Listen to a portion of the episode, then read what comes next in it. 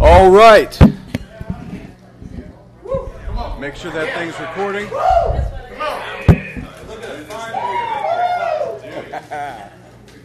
Elder Charlie is in the house. You guys excited about getting in the Word tonight? I will tell you beforehand.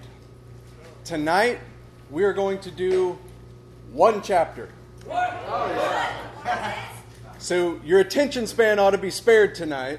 We're going to do one chapter, one chapter alone. It's going to be exciting. I will admit beforehand. Has anybody read through the chapters before we got together tonight? Yes.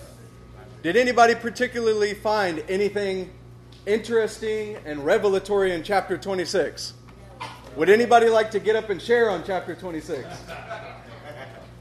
I will admit to you beforehand that I didn't see much in chapter 26 until I dug into it with my brothers over the phone, and I started to see that God had some very good things for us tonight. You know, sometimes if you just skip over the word, you don't get as much. But if you take the time to really ask the Lord to reveal something to you, He does. And it's very, very good. Before we start, uh, can we have Elder Charlie pray for us? Yes. Father God, we come before you, Lord God. We come to glorify you this night, Lord God, and we come to read and study your word, Father God. We just pray that you open our minds and our hearts to receive what you have to give us, Lord God, as we can go forth and glorify you in Jesus' name. Amen. Amen. All right, well, good evening. It is good to be here with you tonight and get in the Word together. Tonight we'll be covering chapter 26, and I promise there are some amazing things in store for you as we dig in. Before we start, we want to take the time, want to take the time to review with you last week briefly, and then I'm going to foreshadow foreshadow a couple of things that we're going to get into in the next coming weeks.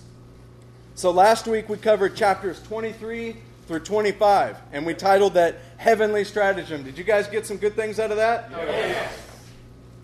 In those chapters, we learned that the first tangible place that David started on was the order of the divisions. That is the first tangible place that David started on.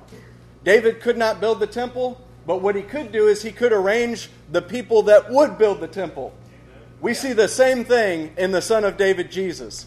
He is not actively building the temple, but he has arranged the divisions that will. Come on, that's good, isn't it? Yes.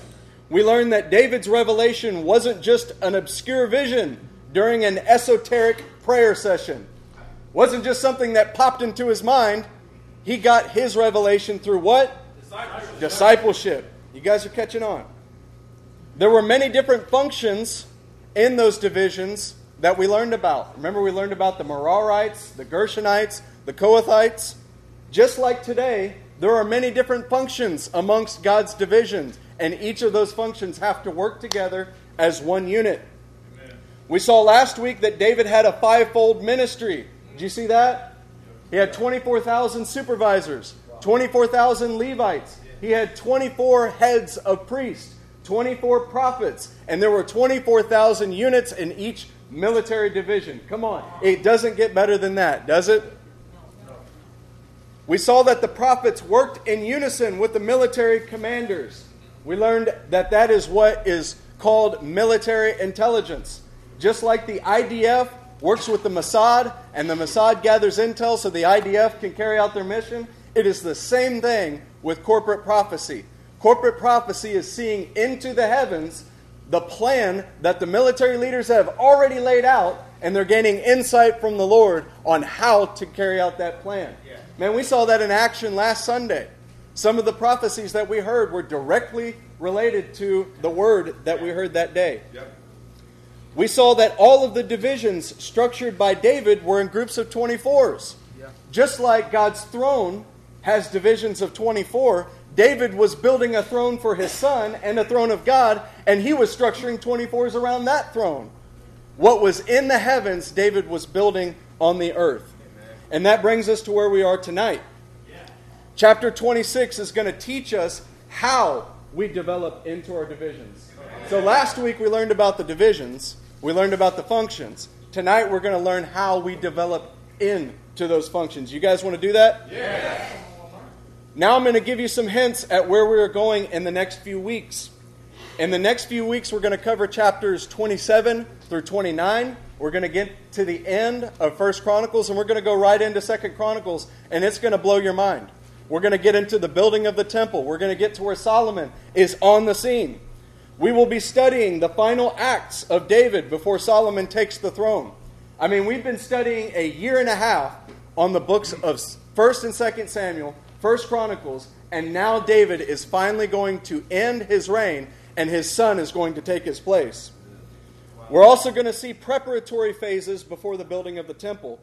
And most of what will be covered in the next coming weeks, chapters 27 through 29, has much significance on the timing and the history of books such as Ezra and Nehemiah. Hey, guess what? Who wrote the book of Chronicles? Ezra, Ezra did.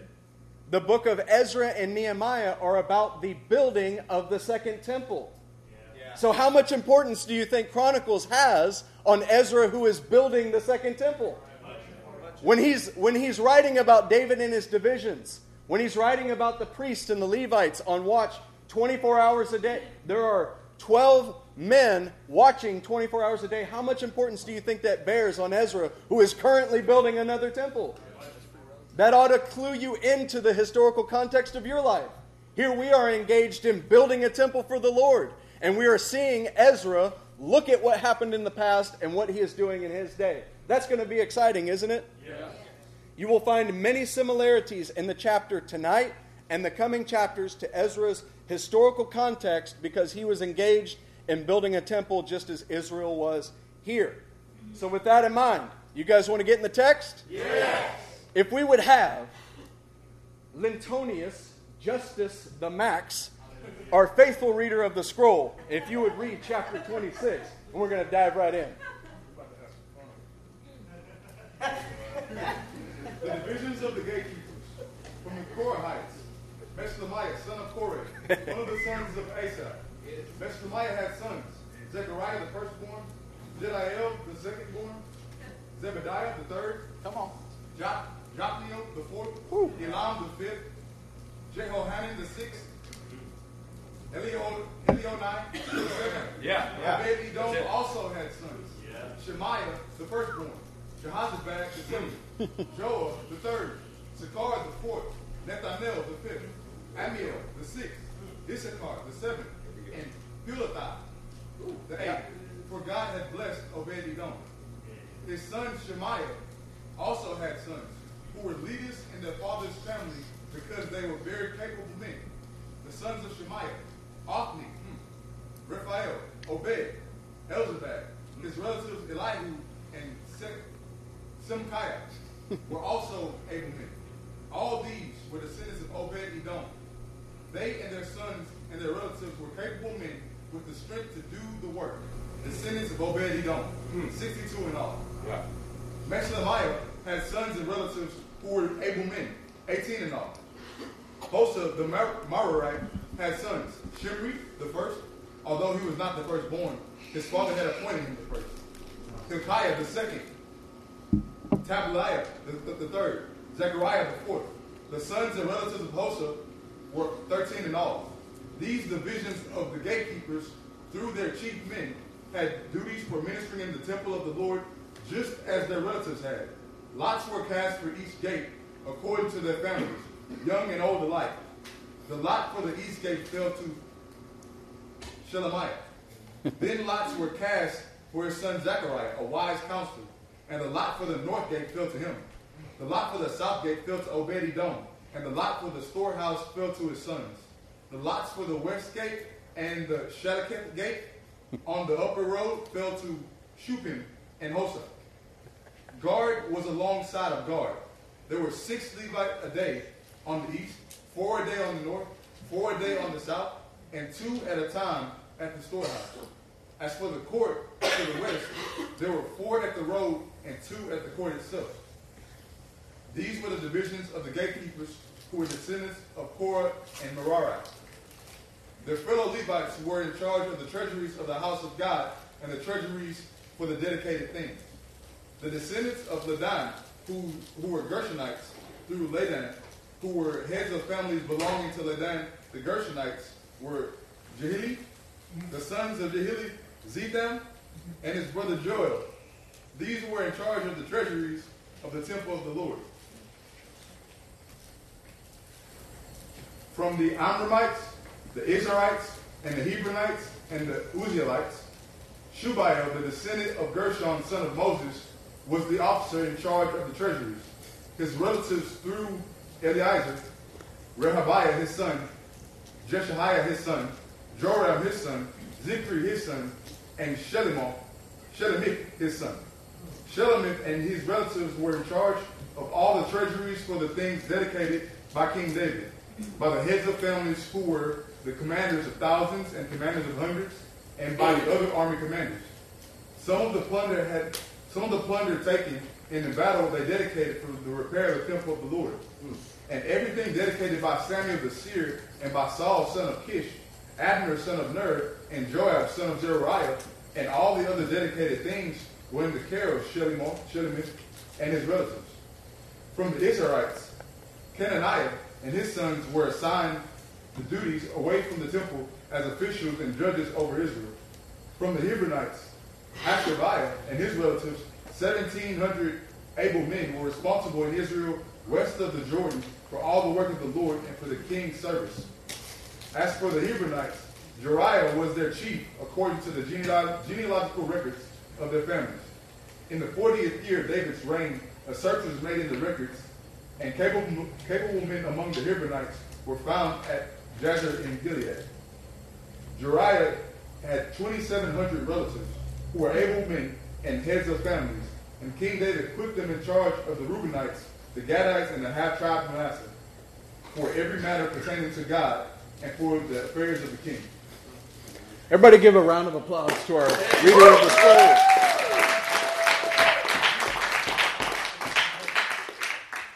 Now, I know, like many of you, I showed up this morning to start studying. I was excited about some of the chapters that are coming after this. I read chapter 26 and I said, I thought to myself, my God, this is like reading an Israeli phone book. I mean, after covering a long list of names last week, we're getting into more of these. But I promise you, there's something good here for you. So, you guys ready to dig in? Yeah.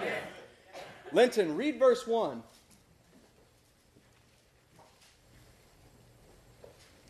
The division of the gatekeepers. From the Korahites, Meshulamiah, son of Korah, one of the sons of Asaph. Now, it's all too easy to skip over these men.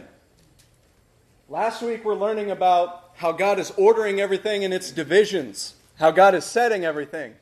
Now, we, we read about the fivefold ministry that David instituted. We read about how these were patterned in pairs of uh, 24s. As we read tonight, you don't find any more 24s. So you ask yourself, what's the importance of God listing out men who are just gatekeepers? I mean, out of all, out of all things that is important to David to put into divisions, gatekeepers. Why gatekeepers? I mean, how, how many of you heard people say things like, you know, it doesn't really matter to me much what I do in the kingdom as long as I could just be a doorkeeper in the house of God? Yeah. Have you heard somebody say things like that? Yeah.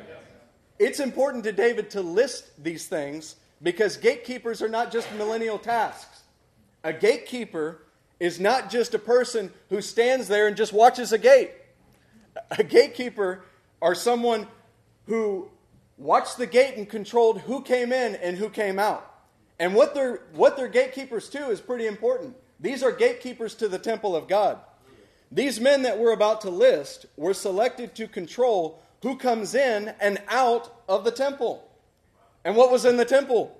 You have all of the sacred artifacts. You have an ark. You have a menorah. You have a table of incense. These men were selected to control and watch over who comes in and who comes out. They controlled, quite literally, who came into the presence of God and who went out from it. Wow.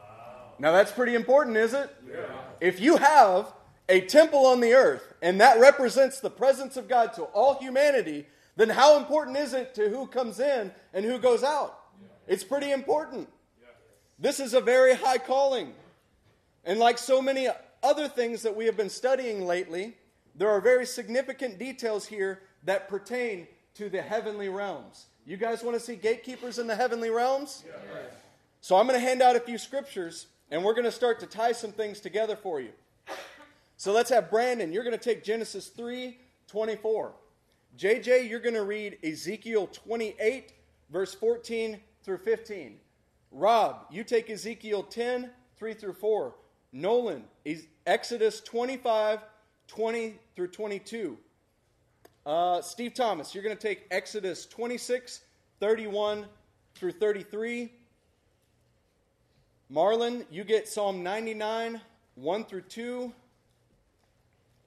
And uh, we'll go on from there. What we're going to be studying is we're going to see that there are gatekeepers on the physical temple in the earth. There are gatekeepers who control who comes into the presence of God and who goes out. Would you be interested to know that there are gatekeepers in the heavens? That there are men, not men, there are beings that control who can come near to a certain thing and who cannot come near to that? Let's read Genesis 3 24. After he drove the man out, he placed on the east side of the Garden of Eden cherubim and a flaming sword, flashing back and forth to guard the way to the tree of life. Oh, yeah. Now, many of you, when you read this, you think that there was placed some kind of suspended flashing sword to guard people from getting in to the tree of life. That is not what the Hebrew says. The Hebrew says that it was placed there to guard the way back to the tree of life. Yeah. God always intended men to come back to the tree of life, but He put a guard there because men who were originally there before failed and couldn't handle it. So He put a guard there to determine who can come in and who can come out. After the fall of men, God placed beings called cherubim on the east side to guard the way back. Now, when you read about these cherubim, when we're learning about heavenly stratagems and satanic stratagems and things like that, you have been learning a lot about different beings in the heavenly realms, haven't you? Yeah. You've been learning about Rephaim, how Rephaim are fallen spirits of Nephilim or Anakim, and they, they are the demons of today. You've been learning about angels and archon and many different things. You've been learning about Satan, who's been the being behind the curtain controlling all the things around it. Here we want to introduce another player to the story, and these are cherubim. Now, many of you are probably going to ask, what is a cherubim? To be honest with you, I don't have the answer. Maybe one of these pastors do have an answer. I, some of you are like, well, what is a cherubim? Is it an angel? Is it something else? I don't know if it's an angel. What I do know, though, that a cherubim has a very specific function and we're going to see that cherubim are always called cherubim because of their function. And can you guess what that function is? Guarding, gatekeeping. See, when you read about cherubim, you get the impression that you do not want to mess with these things because they were always placed to guard things. These cherubim are not stated as being angels, but they do have a specific function. Who's got Ezekiel 28 14 through 15? You were anointed as a guardian cherub, for so I ordained you You were on the holy mount of God. You walked among the fiery stones. You were blameless in your ways from the day you were created, till wickedness was found in you. Now, to be clear, this passage is about the king of Tyre. Many people have looked at this passage and says this is about Lucifer, this is about the devil. The devil used to be a cherub, not one of those kind of little cherries that you get at the grocery store. A cherubim, and that he once fell and now he's Satan. That's not what this is saying at all. This is about the king of Tyre. But look what it calls the king of Tyre. You are anointed as a guardian cherub. He's saying, You are not anointed a guardian cherub, you are anointed as a guardian cherub. You are anointed to have a function that was guarding something like a cherub. You guys tracking? tracking. Here we see clearly that the function of a cherub is to guard things. Who's got Ezekiel 10, 3 through 4? I do. Now the cherubim were standing on the south side of the temple when the man went in, and a cloud filled the inner court. Then the glory of the Lord rose from above the cherubim and moved to the threshold of the temple. Now here Ezekiel's having a vision of a temple. Ezekiel's having a vision of a temple, and he's seeing that at the temple, around every gate, there's posted cherubim.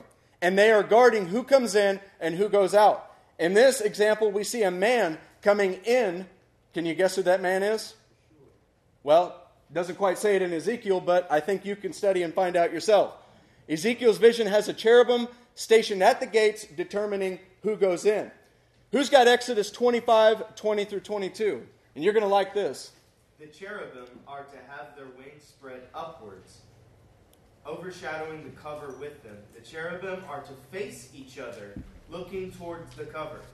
Place the cover on top of the ark and put in the ark of the testimony, which I will give you. There above the cover between the two cherubim that are over the ark of the testimony, I will meet with you and give you all my commands for the Israelites. Now, this is kind of neat. On God's ark, which by the way is called the mercy seat or the ark of the testimony, and inside the ark were placed some very significant objects. Yeah. On top of that mercy seat, there was placed two cherubim, and it says in the English, they were put there to overshadow the cover with him. Would you be interested to know that that Hebrew word for overshadow is a little bit different than overshadow? We've got a slide for you to show you that.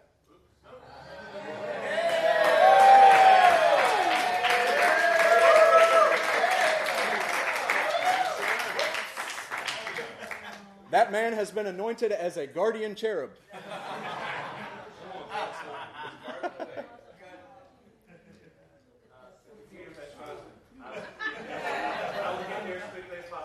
That's all good. So that Hebrew word for overshadow is the Hebrew 5526, and I'm going to try my best to say this without uh, screwing it up, but it's uh, sakak. He- Hebrew's an interesting language. Listen to this. The Strong's uh, gives the definition that it is a primitive root properly to entwine as a screen, by implication to fence in, cover over, and figuratively it means to protect something. In the King James, the word that's used here is used as to defend something in the Hebrew. It's used as in defense of something, to hedge in, or to shut up something. So you see here that these cherubim are not placed just to cover, to overshadow the ark. What are they doing? They're placed there to defend the ark. Now that's kind of interesting because all they are are just copies. But they're copies of what? A pattern of something in the heavens. Here is the ark which represents the presence of God, and it represents the mercy seat, and there are cherubim there to protect it. The word overshadow means to defend. These statues of gold were made as a pattern of what was in the heavens. They guard the ark of God, where the presence of God was. Let's bring that to Exodus 26 31, and you're going to see this go even further. Exodus 26, 31 through 33. Make a curtain of blue, purple, and scarlet yarn, and finely twisted linen, with cherubim worked into it. Shut up. With what worked into it? Cherubim. Hang it with gold hooks on four posts of acacia wood, overlaid with gold, and standing on four silver bases. Hang the curtain from the clasps, and place the ark of the testimony behind the curtain.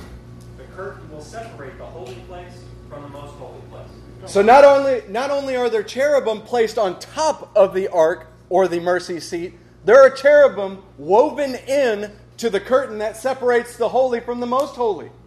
I mean, if you if you grew up in this culture learning about cherubim as being guardians, and you were tempted to run into the holy of holies, and all of a sudden you see a curtain with cherubim on it, that would be a, a huge warning sign that would tell you don't do it, you might get yourself into trouble. Images of these beings were woven into the curtain as a warning against anybody who would come in who was not authorized. That ought to tell you something about the presence of God here tonight. The presence of God is not for everybody like you say it is. The presence of God are for those who have made themselves holy, who repent of their actions, and they want the God of Israel more than anything else. The presence of God is not just something you take to the streets and offer to everybody as though it was water and cheap. The presence of God is something to be revered and guarded. Psalm 99, verse 1. The Lord reigns. Let the nation tremble. He sits enthroned between the cherubim. Let the earth shake. Great is the Lord in Zion. He is exalted over all the nations. Here we see that the psalmist sees on earth a copy of what is in the heavens. The Lord here is presented as having guardian cherubim around his throne to determine what has access to him. This is talking about the Lord in the heavens, and he is enthroned between cherubim in the heavens. Now, these beings differ from other heavenly beings in that their role is to guard the presence of God. David is continuing to build on the earth what he sees in the heavens by setting gatekeepers. He has set his fivefold ministry, his divisions of 24, and now he is doing the next thing that he's seeing in the heavens and setting guardians around the temple of the earth. Now, we've already said earlier that many have blasphemed this idea by saying, if only I could be a doorkeeper in the house of God. I mean, that's quite ridiculous. The people who say that have no idea what they're talking about. It's true. A gatekeeper is the most serious position a gatekeeper is the most serious position in God's kingdom because they determine who is fit and unfit for the presence of God. Now you say, wait a second, that's not fair. Everybody should be fit for the presence of God, right? Yeah, except when men go in to try to touch the presence of God unauthorized, they end up getting killed. You see, God has a serious problem with taking his presence lightly, and we should too. To be a gatekeeper means that you are watching seeing who is coming in and determining whether or not they should be there or not. It means looking at people and saying, hey, you, you probably should be considering the kind of filth that you're living in before you try to have access to God's presence. I've heard preachers say this you know, the good news is that God is here, the bad news is that God is here. It just really determines on which side of the line you're standing. You know, being in the presence of God is not always a good thing. It just determines that by how you're living. I want to take you, I want to read to you Ephesians 2:17 through 18. It says he came and preached peace to you who are far away and peace to those who are near. For through him we both have access to the Father by one Spirit. Come on now, learning about everything we just learned about, about gatekeepers and guardians, how good is it to hear that you have access to the Father? You have access, unlimited access to the Father here tonight. Where there was once a guardian with a flashing sword that was going to cut you down if you tried, now he has stepped out of the way because of what the Son of God has done for you. Man, that's good news, isn't it? We are allowed to enter into his holy and awesome presence because he has made the way. We don't have to fear being struck down because he's made the way. Not only do we have access to something so precious and awesome, we get to give others access because the way has been made available to us. We now are the gatekeepers to God's presence. This is the highest calling you can have in the universe. You have the ability tonight to give access to the presence of God to anyone you meet. You just have to look at them and determine whether or not they're ready for it. You have to be willing to look at the Word, look at their lives, and give them what they need. That is the highest calling you can have. 2 Timothy 1:14 says, "Guard the good deposit that was entrusted to you." Now, why do you need to guard it? Because so many different things are trying to take it from you. Why do you not share your pearls before swine? Because they might throw it on the ground and trample it in the street. I'm not talking about not evangelizing. I'm talking about being wise who we are evangelizing to. We must guard the good deposit that was entrusted to you. Hey, not everybody is going to receive the good deposit that was entrusted to you. But you have to be like a good gatekeeper and determine who is going to receive the revelation God has given you. Guard it with the help of the Holy Spirit who lives in us. Look, tonight we must be on guard because of what we have received and what we have access to is very precious. So many times we want to we want to go out on the streets and we want to just invite people to LCM. And honestly, that's not always a good idea. This what we have here and what we have access to in this church is very precious. And I'll be honest with you, not everybody's ready for it. Not everybody out there is ready to have what we have in here. We shouldn't have to have a come and see mentality when we go out there. We shouldn't have to go up to people and say, hey, man, you should love Jesus. and then they respond in an ungodly way, and you say, Well, hey, come to my church and see what I'm talking about. We should be able to be gatekeepers out there where they are at. This is not for everyone. We have access to precious things from the Lord. We have to treat it like precious. We must make righteous judgments. We must take this as seriously as it is taken in the heavens. Tonight, you have to get that gatekeepers is not a, a menial task. Being a gatekeeper is one of the most serious things that you can do. So when you hear somebody say, you know, I don't really care if I make it in the kingdom, I don't really care if I have a whole lot as long as I'm a doorkeeper in the house of God, you ought to tell them what that really means. Because what they're asking for themselves is a whole lot more than they're probably willing to carry. But I know you guys are willing to carry that. Amen? You guys want to move on? Yes. Now, Linton, we've got to read verse 2 through verse 6. Meshlemiah had sons.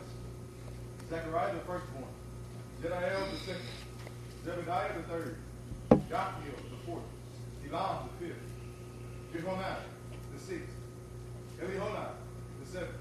Obed-Edom also had sons.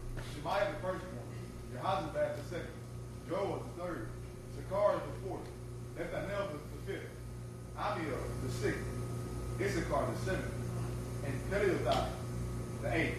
For God had blessed Obed-Edom. His son Shemaiah also had sons, who were leaders in their, in their father's family because they were very capable men. Man, everybody say very capable. Very capable.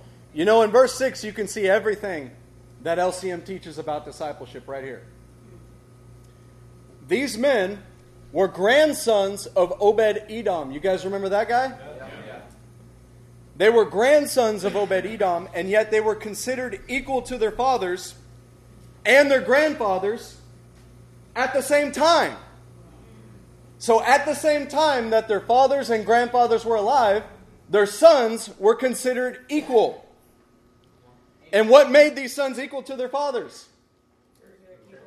They were very capable.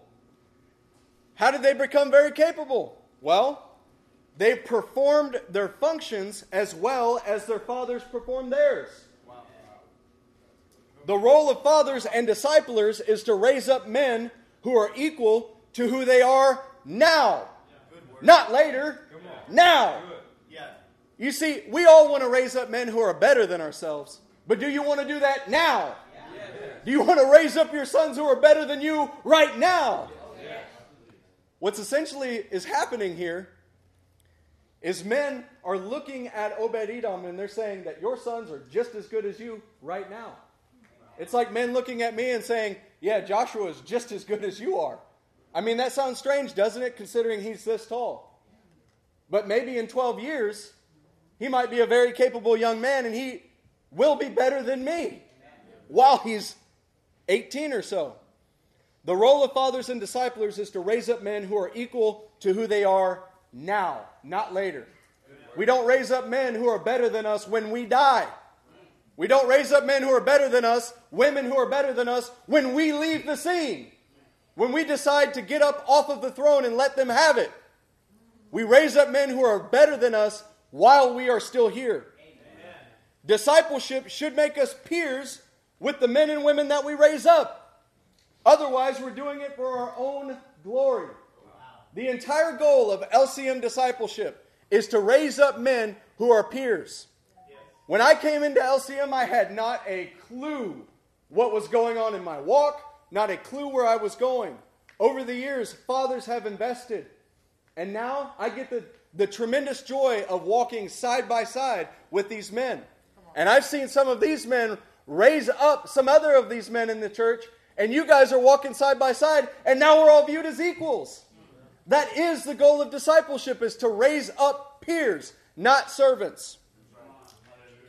John 15, verse 15 through 16 says, I no longer call you servants, because a servant does not know his master's business. Instead, I have called you friends, for everything that I learned from my Father, I have made known to you. Man, Jesus was the best discipler, wasn't he? Jesus was the most gifted teacher, the best pastor, the most anointed prophet. And at the very end of his life, he looked at his disciples and he said, You know, I do not call you servants. I call you my friends. That is what discipleship does is it takes someone who was not your friend in the gospel and it makes you on the same level plane. It makes you friends through the gospel. He raised up men who would be more than servants. He raised up friends. And if that wasn't enough, he would entrust the kingdom to them. I mean, who if you were Jesus, which is ridiculous to think, if you were Jesus, how many of you would entrust the entire kingdom to 12 scared men? Jesus was the ultimate discipler. What he did is he took these men and he raised them up to the same level as himself, and he made them who they were. This reminds me of Hebrews 2 10 through 12. In bringing many sons to glory, it was fitted, fitting that God, for whom and through whom everything exists, should make the author of their salvation perfect through suffering. Who is the author of salvation? Jesus. Both the one who makes men holy, who's that? Jesus. Jesus. And those who are made holy are of the same family. So Jesus is not ashamed to call them what? Brothers. Brothers. Come on. Jesus is the author of our salvation. He is the one who makes men holy. We are the ones made holy through him. Now think about that for a second. Just in the same way, your disciplers are the one that make you holy. Without your fathers and disciplers, without our spiritual mothers in the house, I mean, where would any of us be? I don't think any of us would be walking in holiness without them. They are the ones who are making us walk in holiness by teaching us and showing us the way. But even though they are the ones making us holy, they're not ashamed to call us brothers. Man, that is a special level of discipleship there. I want to tell you, when you have somebody that's under you, you're tempted to keep them there under you for a little bit.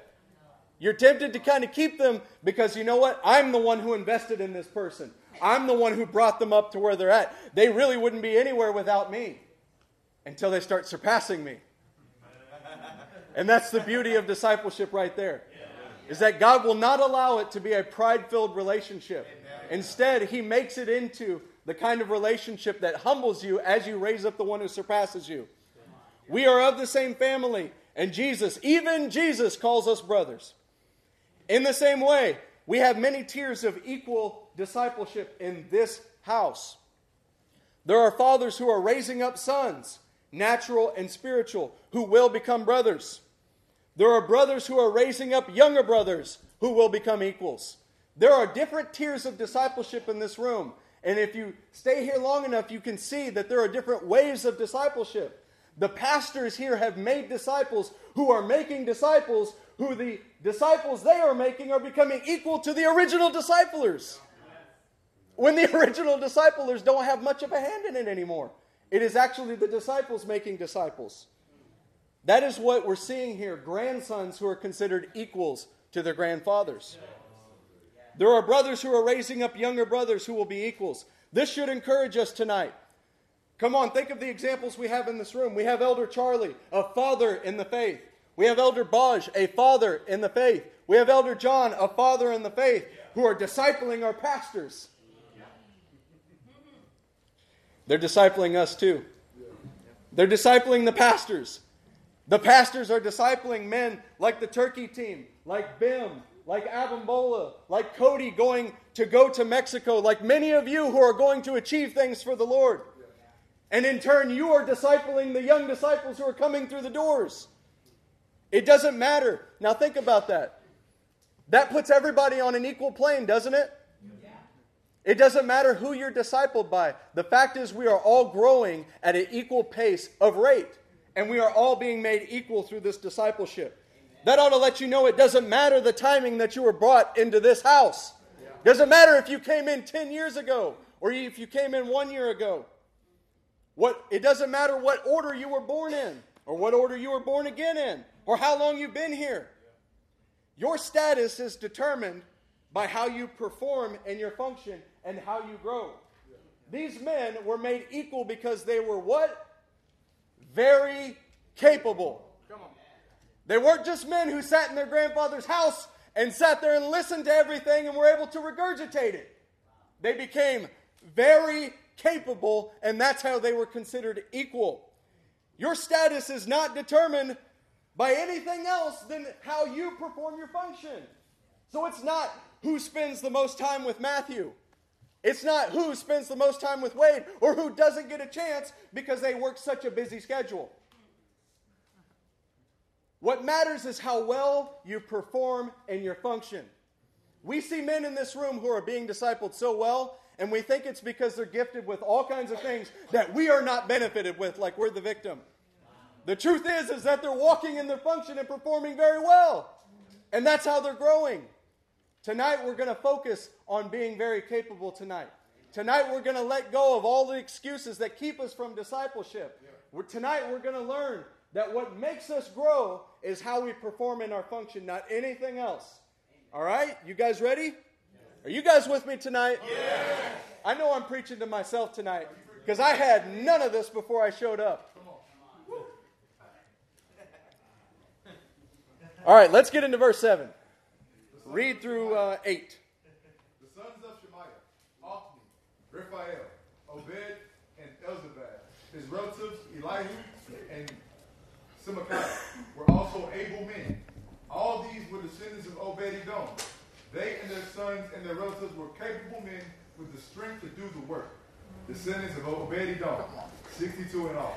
Now I'm going to get to the most obvious and then I'm going to get to the least obvious, okay? There's a couple uh, pieces of fruit hanging on this tree. Did you notice that this is Obed Edom? This is the same Obed Edom that housed the ark. And how many descendants did he have? 62? You know, all in all, he seems to be a very obscure character in the word.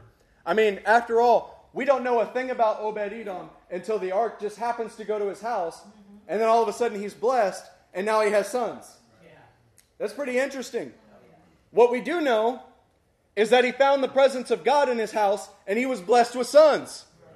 That ought to tell you something. You know how LCM is blessed? You want to know the fr- you want to know the proof how we really know that we're blessed? Well, we've got the presence of God dwelling amongst us. And how do we know we have the presence of God dwelling amongst us? Because sons are being born in this house.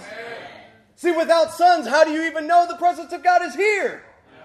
We know that the presence of God is here because sons are being born and given to us so that they can grow and become equals. That is how we know the presence of God is here. The moment you notice that there are no more sons being raised up, run as fast as you can because that means the presence of God has left. Now let's get into the uh, least obvious. Did you notice in verse 6 the men were called very capable? What do we see here? Able. Capable of strength to do the work. Able and capable. Well, that's interesting, isn't it? What is the difference? I mean, we've got able, capable, and very capable. You know, you know what that just speaks to me? All men start in the kingdom able. We all start able to do the work. All of us, every person in this room, you are able to do the work of God. He makes us able. We are able to do many things that He calls us to. All of us. Everybody say, I'm able. I'm able. But we don't just stay at being able, we become capable.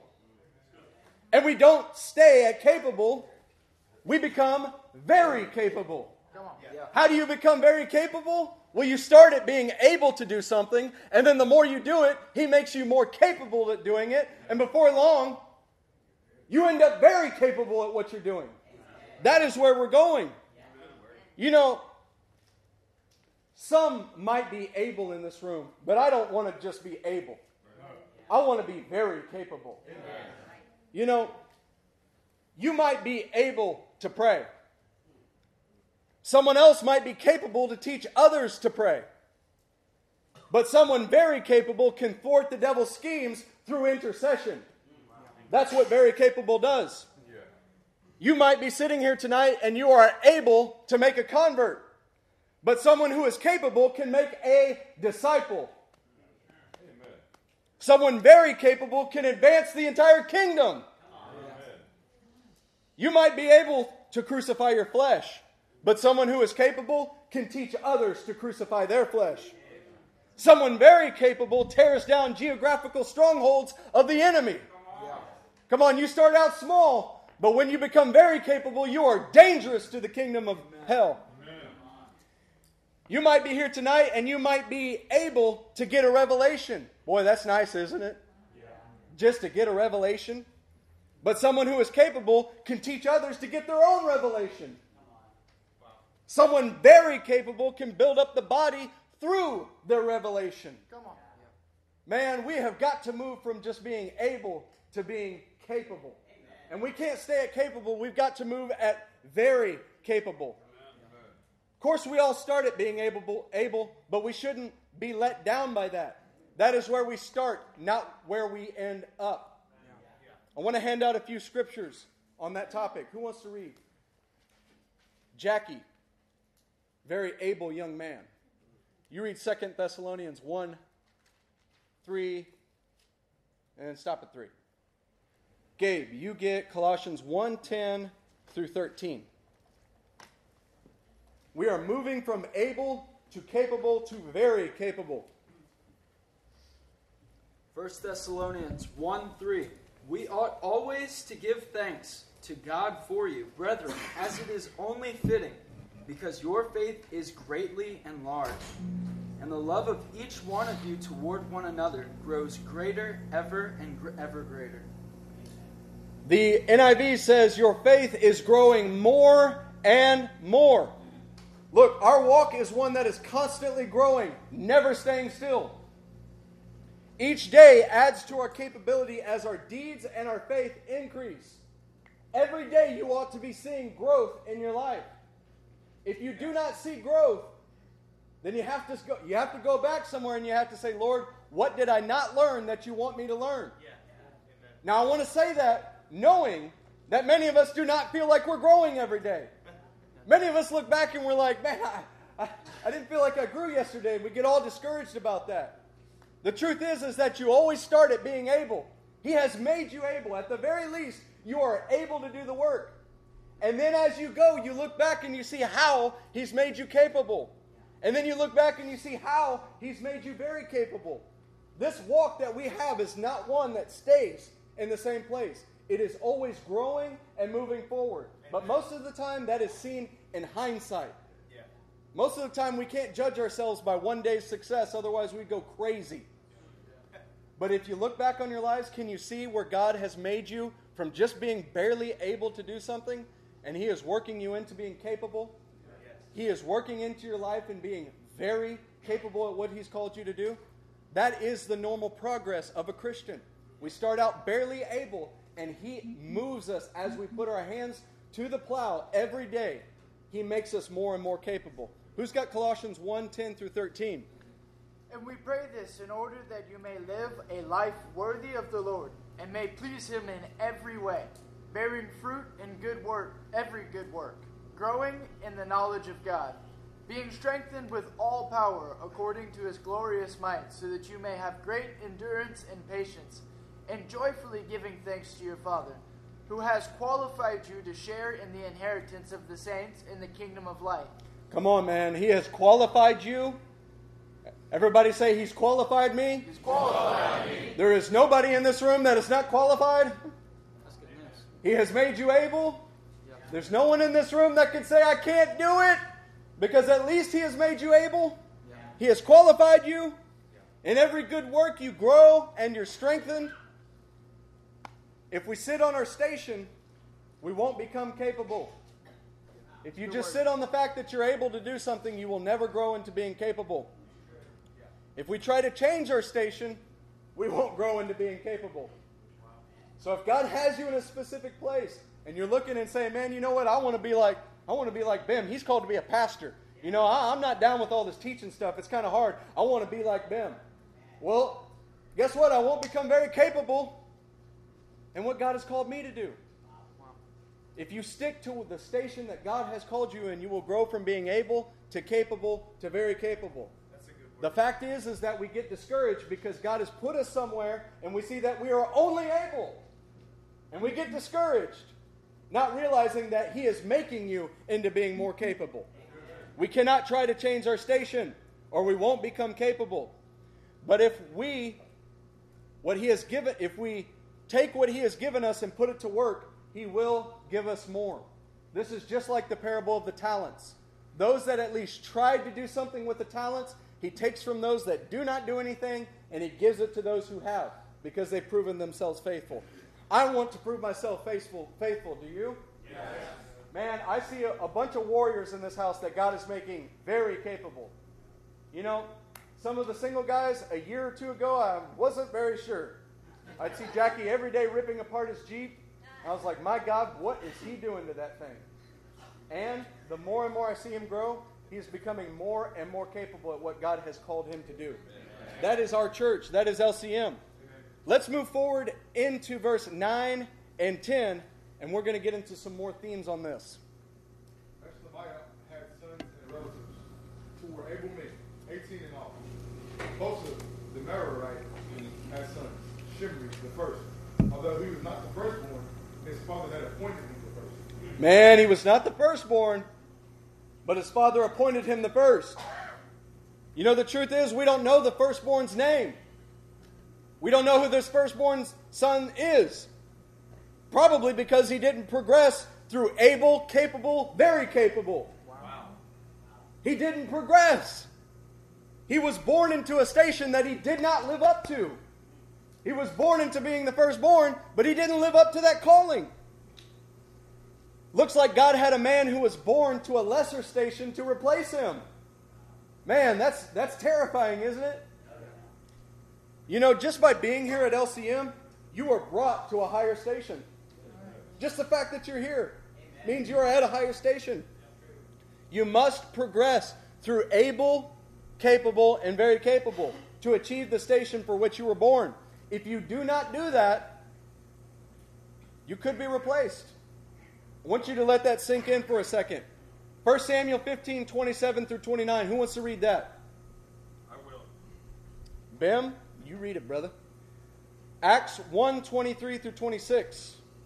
Nolan, you get that. 1 Corinthians 21, sorry, 1 Corinthians chapter 1, verse 26 through 29. Pat, you get that, bro? Uh, Steve Thomas, you get Romans 11, 13 through 14. Hayes, you get Romans 11, 17 through 18.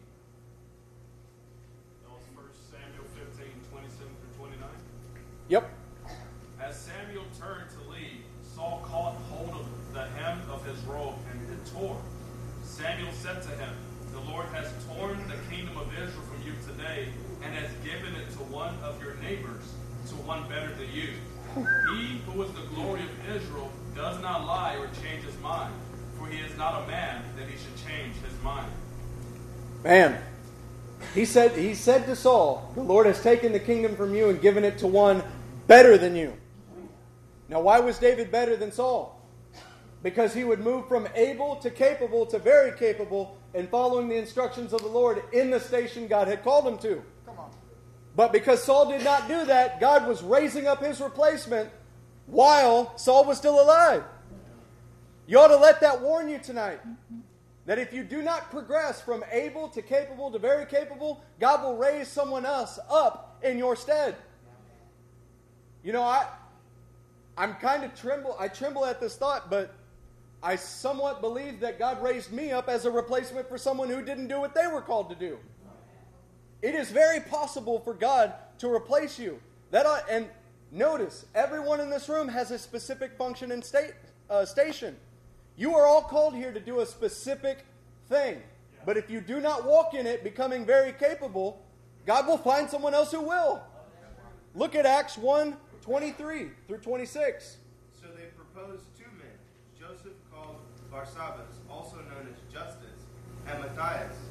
Then they prayed, Lord, you know everyone's heart. Show us which of these two you have chosen to take over this apostolic ministry, which Ju- uh, Judas left to go where he belongs. then they cast lots, and the lot fell on Matthias. So he was added to the eleven apostles.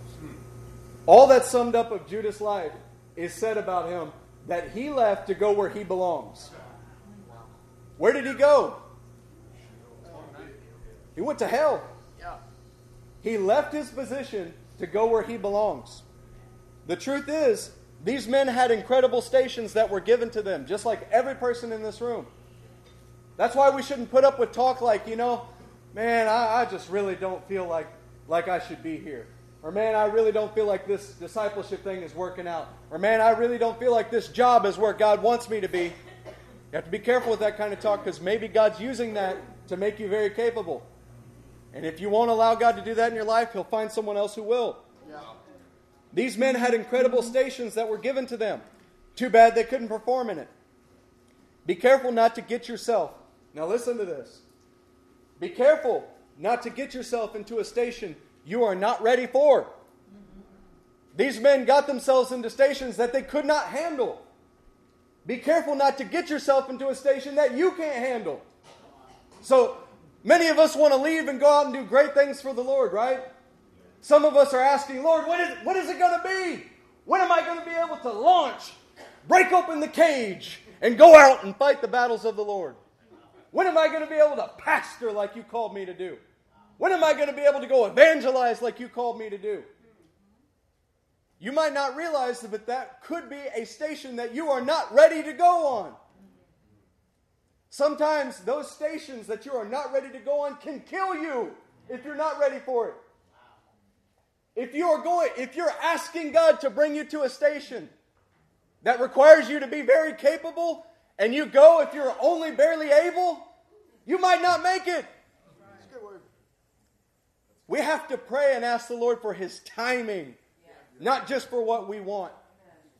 These men got themselves into situations that were bad, and it's because they were not ready for the station that they were in. Now, on the other hand, most of the time, God calls His servants from a lower station and moves them to outperform their station.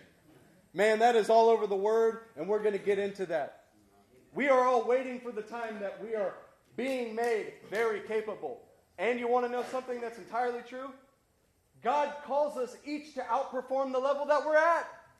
Yeah. He calls us from a very low position and He's calling us higher. Yeah. He's calling us to outperform where we're at.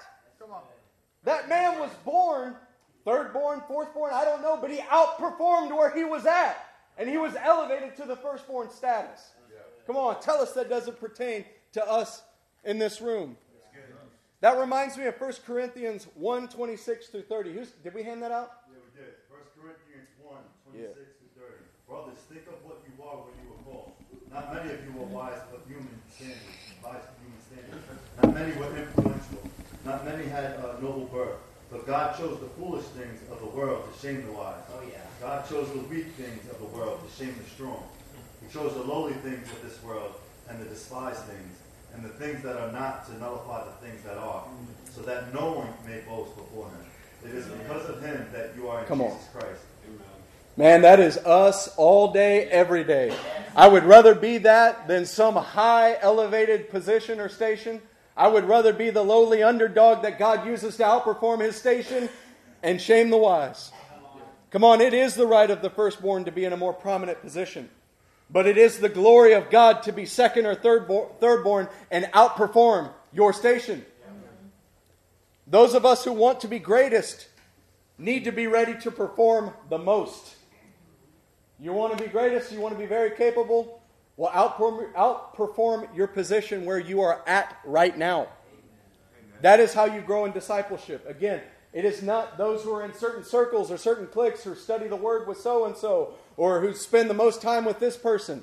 It is those who outperform their position that get elevated. Are you hearing me? It is all about how you perform in your position. In fact, the only reason that these pastors are here is to help you perform better in your position. That is why they are here. It is the glory of God to be second or third born and overperform your station. If you are not in the station you want to be, then check your performance to see whether it matches the station. That's a good word. Come on. You want to be something you're not? Well, look at what you're doing. Start what you're doing. Start with what you know you ought to be doing and see whether it matches the station, station you want. In fact, you Gentiles wouldn't be here unless you outperformed the station you were born in. None of the Gentiles would be included in the faith unless they outperformed the station that you were born in. That is what God has brought all of us from. We were all born aliens and foreigners and citizens to God's people. But because we are outperforming that station, we are being included into the family of God. And if Jesus told the Jews that their righteousness has to exceed the Pharisees, then what would that mean for us in the room? We need to outperform our station, don't we? Yes. Hey, Romans 11 13 says this I am talking to you, Gentiles, inasmuch as I am the apostle to the Gentiles. I make much of my ministry in the hope that I may somehow arouse my own people to envy and save some of them. Look, Gentiles, we are all born at a lower station, but we were chosen to make the firstborn jealous. Jews and Gentiles are born into different functions that are irrevocable. We are not called to replace them as a function, we are called to outperform our station. When we outperform our station, it causes them to wonder hey, wh- what kind of father do they have? It's the same as your father. Guess what? Of course, we're talking about station, not function. Just like we can't become a pastor if we're not called to be one. Your station you outperform, not your function. We are talking about elevating our stations. How badly do we need to outperform our station tonight? Badly. Yeah. Come on. You with me? Yeah. with you. If we continue on in Romans 11, 17 through 19, it says, If some of the branches have been broken off, and you, though a wild olive shoot, have been grafted in among the others, and now share in the nourishing sap from the olive root, do not boast over those branches. If you do, consider this you do not support the root, the root supports you. That's a warning to us tonight. If we don't perform what God is calling us to, which is really outperforming our station, we will be replaced. The only way that Gentiles are included in the kingdom is if you outperform your station. Wow. And if you do not do that, we will be replaced. God has firstborn Israelites who will be saved and never rejected, but He will reject us if we don't outperform with them. God will never replace His firstborn Israel, but we are called to outperform with them. You guys want to do that? Yes. We're going to move on to verse 11 and 13. And I promise this is all going to build into something that is so beautiful, you're going to want to give everything you have for it. Amen? Amen. All right, get verse 11 and 13, Lintonius. Hilkiah the second, Tebaliah the third, and Zechariah the fourth. The sons and relatives of Hosah were 13 in all. These divisions of the gatekeepers through their chief had duties for ministering in the temple of the Lord, just as their relatives had. Lots were cast for each gate, according to their families, young and old alike. Man, these divisions of gatekeepers, yeah. through their chief men, had duties for ministering. Through their chief men. Man, they became what they are through the chief men. Look, you may know your mezuzah tonight. I'm not going to ask you to raise your hand. Many of you know what your mezuzah statement is. Many of you know what your family banner is. Many of you know what your function is. Many of you have gotten wives and husbands and children. But you know what all of that came through? The chief men in this house. Yeah.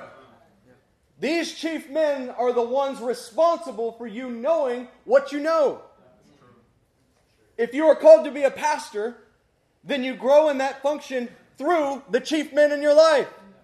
If you are called to be a pillar in the house of God, you are called to be that through the chief men in your life. It's ridiculous to think that you anyone would come here and become what you are called to be without chief men in your life. You know what you call that? You call that an island unto himself. And I don't know about you, but I've never seen islands doing anything good for the gospel, have you? No. If you're called to be a, a pastor, you grow in that function through chief men in your life. If you're called to a nation, you will not succeed without chief men in your life. In fact, none of you would know anything about your calling unless it would be through these chief men. We can't reiterate that enough. Now, if you are a chief man, you need chief men around you. If you're a chief man in this house, you need other chief men around you. Otherwise, you will be like that island to yourself. This is how the family of God works. None of us work alone. All of us go through a, a, phase where we are starting out able, and then we have chief men come into our life and teach us how to be more capable. None of us would know how to build anything for the kingdom unless we had chief men showing us where to put the hammer. That is the gift that these men are to you. The challenge tonight is attach yourself to these men. Are there people in this room right now that you can look at your life and say, I need more chief men in my life? Well, guess what? The problem is, is that the problem isn't that they're not here. They've been here. And I could tell you, I know Matt and Wade have plenty of time in their schedule, right? They can always take on some more chief disciples. These men are here to guide you and aid you. I know many of you have questions about some serious details of your life. You know, you know who helped me answer those questions? You know how I got my Mezuzah statement? I was sitting down with Matthew Piro and I was talking to him about what I feel anointed to do the most. And he told me to write that down. That is your Mezuzah statement. I didn't go off on a, on a retreat and pray about it for 24 hours. You want to know how I found my wife? I went to these chief men and I said, Hey, I'm interested in her. What do you think? And they said, Man, she is going to make a great ministry wife. To be honest with you, I didn't go off and pray for six months about it. I trusted the chief men in my life. You want to grow? You want to be someone who's very capable? Yeah. Trust the chief men in your life. I promise you, they have more to include in your life than you're letting them include in your life. Now, I want you to get something here. Because these men were all very capable, what does it say? Hey, Lynchon, read uh, verse 13 again. You're about to get something good. Lots were cast for each gate, according to their families, young and old alike. So here these men progressed from being able to capable to very capable. And they're about to divvy up who goes to each gate. And how do they do that? They cast lots. I mean, don't you think that's kind of degrading just a little bit? I mean, by, by all means, I mean, they, they worked their butts off to become very capable. They worked their butts off under their chief men, and now they're just going to throw some dice and decide who goes where? I want to tell you something. There's, beautiful, there's something beautiful here. The only reason that they could cast lots is because they were all very capable. They all knew their mezuzah. No matter well, where the lot fell, they were all able to perform their duty. It didn't matter which one went where because they were all trained to be very capable, like their chief men. It doesn't matter where they went. The truth is, is when you know what you are, you are what you are, wherever you are. Doesn't matter if you're in Mexico. It doesn't matter if you're in China. It doesn't matter if you're in India, Houston, Chicago, Washington, Israel, Turkey. If you know what you are, you are wherever you are. It doesn't matter where you go, honestly. You need to learn who you are in Christ. If you learn who you are in Christ, you are allowed to be that wherever you go. And that's kind of freeing, isn't it? There's less pressure on actually where I go in a given month as long as I'm focusing on who I'm supposed to be in the Lord. When the Lord finally casts the lot for which nation you go to, it doesn't matter where because you have been trained through chief men to become very capable. You will produce what you have become. There's nobody in this room who is going to go somewhere and produce something other than what you become. That's a good word. You produce what you become, starting in your own children and then the disciples who follow after your natural children. If you focus on becoming who you're supposed to be in the Lord, you don't have to worry about where God wants you to be. He will add that to your life. So many of us are so tied up in, Lord, where am I going to go? Lord, where am I going to start a church? Lord, where are you going to send me next? I can promise to you through experience in my life, if you focus on becoming what you are called to be, He will add to you the rest. Amen. I want to give you a few examples. Which nation was Paul called to? I, I heard an answer. Gentiles? Oh, yeah, which nation of Gentiles? Absolutely. But wait a second. If Paul was called to the Gentiles, then where did Paul start in every city he went to? What? He's called to the Gentiles. Why is he starting in synagogues? That's because he knew what he was born to do. He knew who he was in Christ. And it didn't matter where he started, honestly. Everywhere he went, the same thing followed because he was the same person everywhere he went. Let's flip it around a little bit. What nation was Peter called to? The Jews? Then why do we see some of the greatest revivals in Gentile history coming through Peter? Anybody remember Cornelius? Yeah, it really doesn't matter who you're called to, to be honest, honest with it. It doesn't matter if you're called to Jews in this house. It doesn't matter if you're called to Greeks in this house. It matters what you are called to be. Now let's think of examples in this house. Elder Eric was called to Houston. Where does he minister? Yes. Pastors Wade and Matt are called to this body. And yet, how many countries have they pastored in? Look, we go where the lot falls, but we are capable to minister anywhere along the way. We are capable, and we are moving on to being very capable to minister wherever we are at. That's why you can take a man like J.J. Moloch, throw him into India, and he is propelling and repairing people through worship. That is why you can take a man like Nick Aragina. I've been with him in many countries. You can take him, and he's always doing the same thing planting, appointing, and rebuilding the house of God. That is why you see that, because these men know who they are in Christ. Tonight, get that down into your soul. Let's focus on who we are called to be. And don't wait.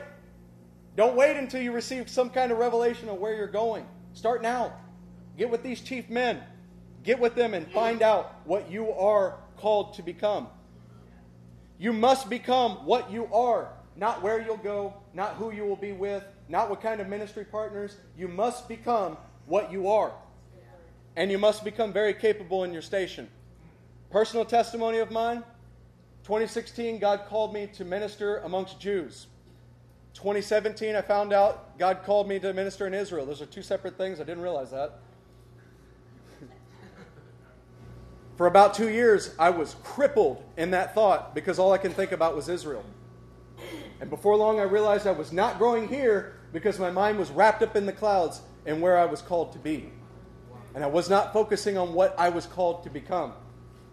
That caused me a lot of heartache, caused me a lot, lot of long nights wrestling with God. And eventually, after God won the fight, you know what he's, he's, he's speaking to me? He's speaking to me all the areas that I need to grow in who I am before I ever go set foot on a foreign nation.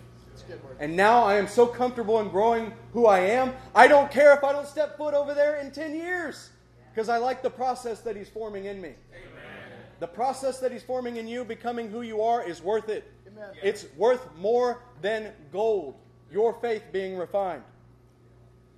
So, then, you guys get something good tonight? Yes. Man, I am preaching to myself and I am having a blast. Hope you're enjoying it. Linton, would you read verse 14 through 19? The lot for the east gate fell to Shelemiah. Then lots were cast for his son Zechariah, a wise counselor. And the lot for the north gate fell to him. The lot for the south gate fell to Obed-Edom. And the lot for the storehouse fell to his sons. The lots for the west gate and the Shalleketh gate yeah. Oh, up on the upper road fell to Shuppim and Hosah. Guard was alongside of guard. There were six Levites a day on the east, four a day on the north, four a day on the south, and two at a time at the storehouse. As for the court to the west, there were four on the at the road and two at the court itself. These were the divisions of the gatekeepers, who were descendants of Korah and Merari. Man, they were guard alongside guard. They were shoulder to shoulder wherever they were. They were family alongside family. That really is the next nature of discipleship.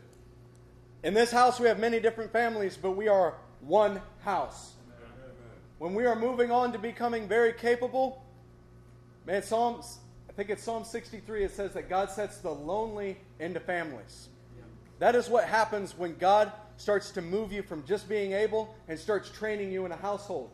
We are many different families in this house, but we are one house. I want to read to you Nehemiah 4 11 through 13. Actually, I'm going to hand that out. Who wants to read?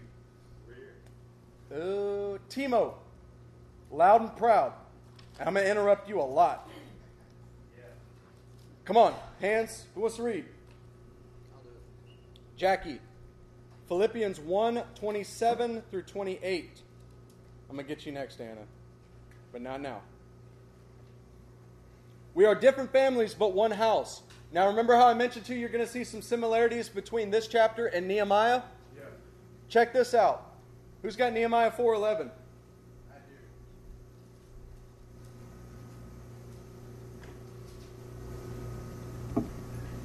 Also, our enemies said, Before they know it see us, we will be right there among them, and we will kill them and put an end to their work. Then the Jews who lived near Hey, hold on right there. Enemies said that they're going to put an end to the work. Man, this looks like enemies without the camp, outside of the camp. Now keep reading in verse 12. Then the Jews who lived near them came and told us ten times over, Wherever you turn, they will attack us. Man, that sounds like enemies within the camp. Now look at the solution. Verse 13. Therefore, I stationed some of the people behind the lowest points of the wall, at the exposed places, posting them by families, with their swords, spears, and bows. Man, there were attacks without, there were attacks within, and so Nehemiah's solution was to station families in unity at the wall where they were needed to build the gap. There are many families, but they're building one wall. There were many families, but they were one in purpose. And because they had one purpose, the enemy saw them as one people. They were different families, but the enemy saw them as one people. The problem is, is that sometimes we see ourselves as many different peoples in this room. But the enemy looks at this church with its many families and it sees one people because we have one purpose. Just like David is about to set up the building of the temple, Nehemiah is building the temple and he's doing it through unified families with one purpose. Who's got Philippians 127? Only conduct yourselves in a manner worthy of the gospel of Christ, so that whether I come and see you or remain absent, I will hear of you that you are standing firm in one spirit, with one mind, striving together for the faith of the gospel, in no way alarmed by your opponents, which is a sign of destruction for them, but of salvation for you, that too from God. Yeah, you got it. So, how did Paul know they were conducting themselves in a worthy manner? because they were contending as one man, their unity. That's how he knew they were conducting themselves in a manner worthy of the gospel. Hey, how do you conduct yourselves in a manner worthy of the gospel? By staying in unity. We are many families, but we stand as one. We fight as one. The enemy sees us as one. This is why we need each other. Don't be tempted to look at other families in this church and see yourself as something different. You're not. Because the enemy sees you as exactly the same. And you know what? I've seen people who really have a problem with unifying themselves with the body until they get punched in the face by the devil. And then they realize they need each other. That might be God's way of allowing that to happen to show you how much you need each other. The enemy sees us as one. And when he attacks one family in the church, I trust you trust me, it's not just that family that's getting attacked. Usually it's many of you at the same time. Because the devil sees us as one family. We would do well to see ourselves as one family. Hey, let's move on to verse 20. We're going to start picking up some pace here because I don't know if that clock's right. That says we're an hour and 16 in. Oh, we got plenty of time. Well, we're going to keep this going. All right, brother. The fellow Levites were in charge of the treasuries of the house of God and the treasuries for the dedicated things. All right, so anybody see anything interesting here? The fellow Levites were in charge of the treasuries of the house of God and the treasuries for the dedicated things. Yep. Yep. Offshore bank account, bank account at home. Two treasuries. Now, really, why on earth is there two treasuries? Think about that. I mean, we probably have half a treasury in this church. Why are there two treasuries here? You guys want to want to get into that? Yes. All right, read verse 21 and 22, Linton. The descendants of Ladan, who were Gershonites through Ladan, and who were heads of families belong, belonging to Ladan, the Gershonite, were Jehiliah. the sons of Jehiliah, Zetham, and his brother Joel. They were in charge of the treasuries of the temple of the Lord. So that's the first treasury right there. The treasury of the temple of the Lord, earlier in verse 20, it calls it the treasury of the house of God. That is your first treasury. Now move on, Linton, and read through uh, 27. I'm going to interrupt you in between. From the Amramites, the Izharites, and the Hebronites, and the Uzzielites, Shubael, a descendant of Gershom, son of Moses, was the officer in charge of the treasuries. His relatives through Eliezer, Rehabiah, his son, Jeshaiah, his son, Joram, his son, Zikri, his son, and Shelomith, his son. Shelomith and his relatives were in charge of all the treasuries of the things dedicated by King David, by the heads of families. So what? Wait. They were in charge of all the treasuries for the things dedicated by King David. That's her second treasury. Keep going. By the heads of families who were the commanders of thousands and commanders of hundreds, and by the other army commanders. Some of the plunder taken in battle they dedicated for the repair of the temple of the Lord. All right, so here we are seeing two treasuries that they had before the temple was built. The first treasury was dedicated to the temple of the Lord or the house of the Lord. The second treasury was everything that was dedicated by King David and his men. Do you guys see that? Yeah. The second treasury was made up of all of the plunder that David and his men took. Now, why on earth were there two treasuries? Well, probably for the same reason that we have tithes and offerings in a body. Perhaps both are needed to actually do the work of God. You know, perhaps this is not just an alternate savings account that we all wish we had. Perhaps this is actually put there in the scripture to show how God's work is supposed to be funded and how God's work is supposed to be done in action. Pretty interesting, isn't it? You guys interested in looking at that? I, I'll warn you beforehand. If anybody has a problem with tithing, you're gonna you're gonna get a little offended at this. So, if you got a problem with tithing, take a deep breath and maybe get you a napkin or something, a Kleenex to to to wipe the tears. We're going to get straight into tithes and we're going to hit it right on the nail. Amen. Hey, I can do that because I don't see any of the money and I don't benefit from any of the money. I'm a tither in this church. All right? So I can get up and share something that your pastors can't share. Well, they can.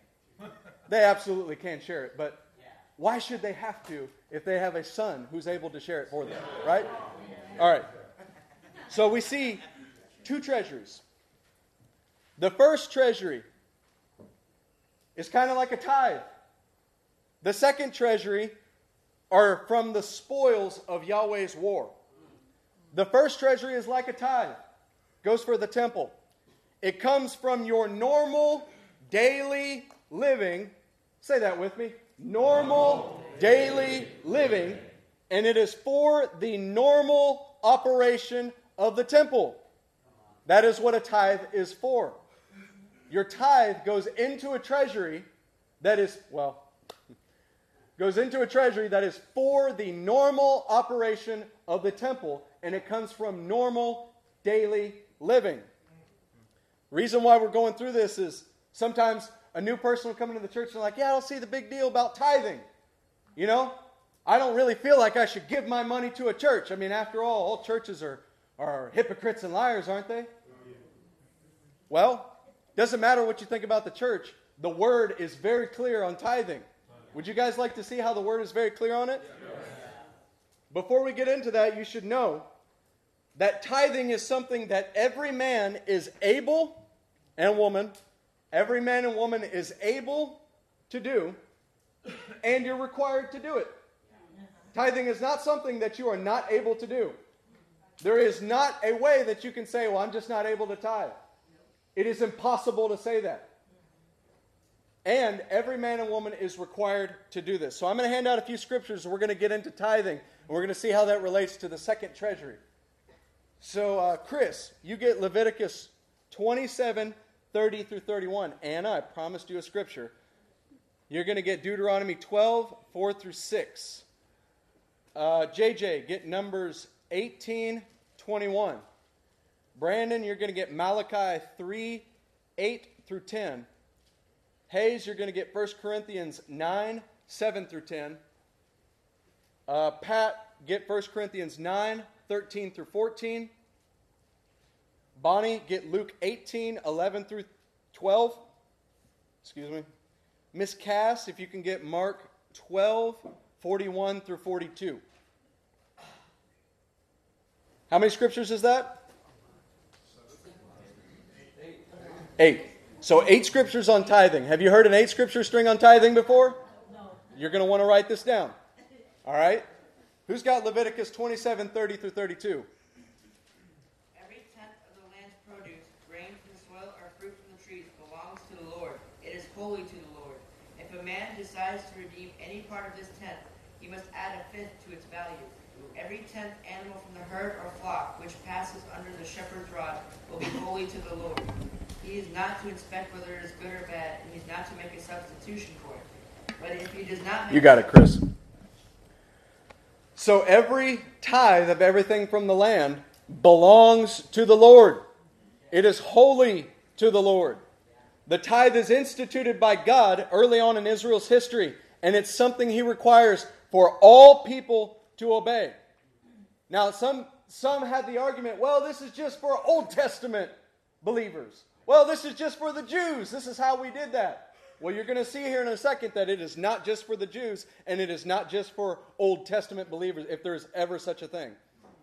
The tithe is instituted by God early on, and it's something He requires for all. Say all? All, all people. It says here in this passage that it belongs to God. It doesn't belong to the person giving it, it belongs to God. It might be in their hands, it might be in their pockets, but it already belongs to God. And the only way that they can get out of that tithe, listen to this. The only way that he allowed them to not tithe is to substitute it with money and add 20% to it. That's the only way they can get out of the tithe. Look, you cannot give a tithe. You do not give tithes. It belongs to God already. It does not belong to you. If you are making income, 10% at least belongs to God already. So if you make $100, 10 is already God's in your pocket. If it's in your pocket doesn't mean it belongs to you. It is God's money in your hand. If you did not pay the tithe, you had to add 20%. By the way, this is the same amount that you have to pay if you wrong a man or break a vow in Numbers 5. If you break a vow, you have to add 20% to it. Man, what is God saying here? If you break my vow of tithe, you better add 20% to it. Otherwise, I'm going to hold you accountable. Hey, what's Deuteronomy 12, verse 4 through 6? You must not worship the Lord your God in their way, but you are to seek the place your Lord your God will choose from among all the tribes to put his name there from his dwelling. To you, to that place you must go. There bring the, there bring the burnt offerings and sacrifices. Bring your burnt offerings and sacrifices, your tithes and special gifts, what you have vowed to give give, and your free will offering and the firstborn of your herds and flocks. What you see here is you see burnt offerings, sacrifices, tithes, special gifts, things you've vowed to give, free will offerings. This shows you that tithes are different from all other offerings.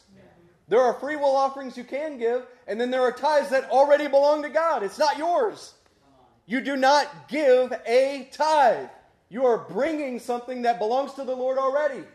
You guys getting that? Yes. So many times we think in our minds, you know, you know man, I might be doing, my discipleship has been bad this week, but you know what? I'm giving to the Lord 10%. Well, no, you're not. You're just actually putting in His hands what already belongs to Him. It's not something special you're doing. Don't break your arm patting your back because you're tithing.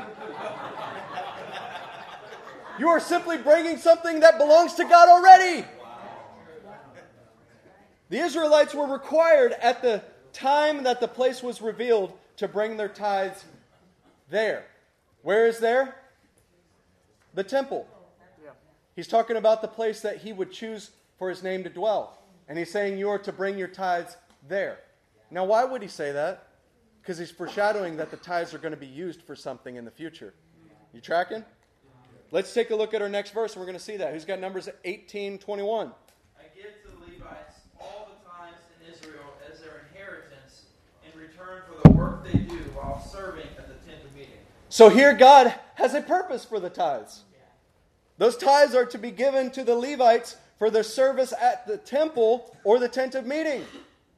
In fact, God used this income of resources to support the men he chose to serve the people. So tithing is not just something that you're giving to the Lord and, and you know, uh, it's something special that you had to sacrifice for. No, tithing is actually you giving to God's way of supporting you.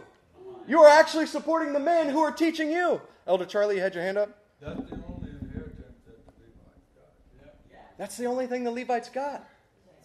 That created an inextricable link between the Levites and the people that they worked with. That the Levites were dependent on the people. That's a good point, Elder, Elder Charlie. The Levites were dependent on the people, and the people were dependent, dependent on the Levites. Yeah. They had to work together in that regard. Their tithe was not something special that they were doing. Their tithe was actually better seen as an investment into their own spiritual condition. it's not a charismatic means of making money. It's not you give 10% and God gives you 210%. Tithe was instituted to support the work at the tent of meeting or the temple. You guys got that? Now look at Malachi 3, and I promise you, you're going to see this in a different way. Will a man rob God? Yet you rob me. But you ask, How do we rob you? In tithes and offerings. Mm-hmm. You are under a curse, the whole nation of you, because you are robbing me. Bring the whole tithe into the storehouse, that there may be food in my house. Man, that's serious, isn't it? God says it himself. He says, Bring your tithe. Don't give your tithe. Bring me what you owe me. Bring me what's mine. Look, when you do not tithe, the Levites go unsupported. When the Levites go unsupported, God's work on earth is hindered. Look, the Lord can send ravens to bring in provision, but why should He when He already has a tenth of your possession in your pockets? It's already His. And when you do not give your tithe, you are robbing God. How are you robbing God? You're robbing God of His ability to minister through the Levites to the people. When you do not tithe, you are robbing God the ability to minister to that person over there because the Levites go unsupported. Now, God's big enough, He'll bring in provisions, but why should He? Shouldn't you just give Him what you owe Him? Look, His throne, His temple, His footstool, it just becomes a building if the Levites are not there working in it. If the Levites are not supported, then what good is the building that we are standing in? What good is any of this if there are not Levites ministering in it? They need to be supported by God, which really means they need to be supported by the body. Now, in case you're thinking that this is just a Jewish perspective or a Old Testament perspective, let's look at 1 Corinthians 9, 7 through 10. 1 Corinthians 9, 7 through 10. Who serves a soldier at his own expense? Who plants a vineyard and does not eat of its grapes? Who tends a flock and does not drink of the milk? Do I say this merely from a human point of view? Doesn't the Lord say the same thing?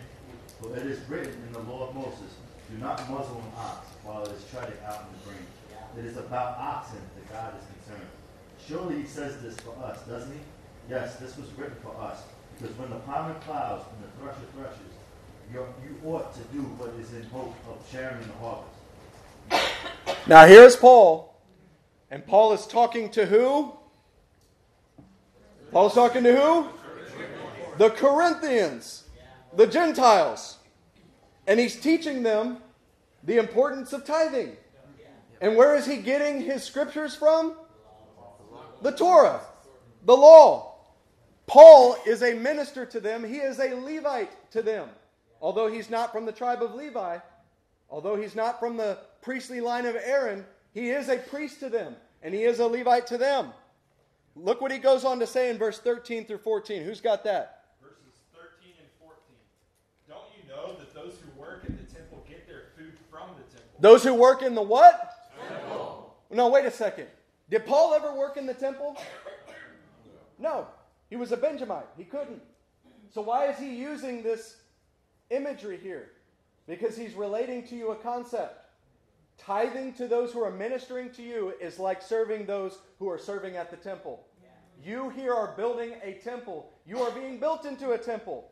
And these ministers that you see amongst you are the Levites working in the temple. And the same concept that applied in the Older Testament applies here right now in the same way. Keep going in verse 14. In the same way, the Lord has commanded that those who preach the gospel should receive their living from the gospel. Man, the Lord has commanded that those that preach the gospel earn their living.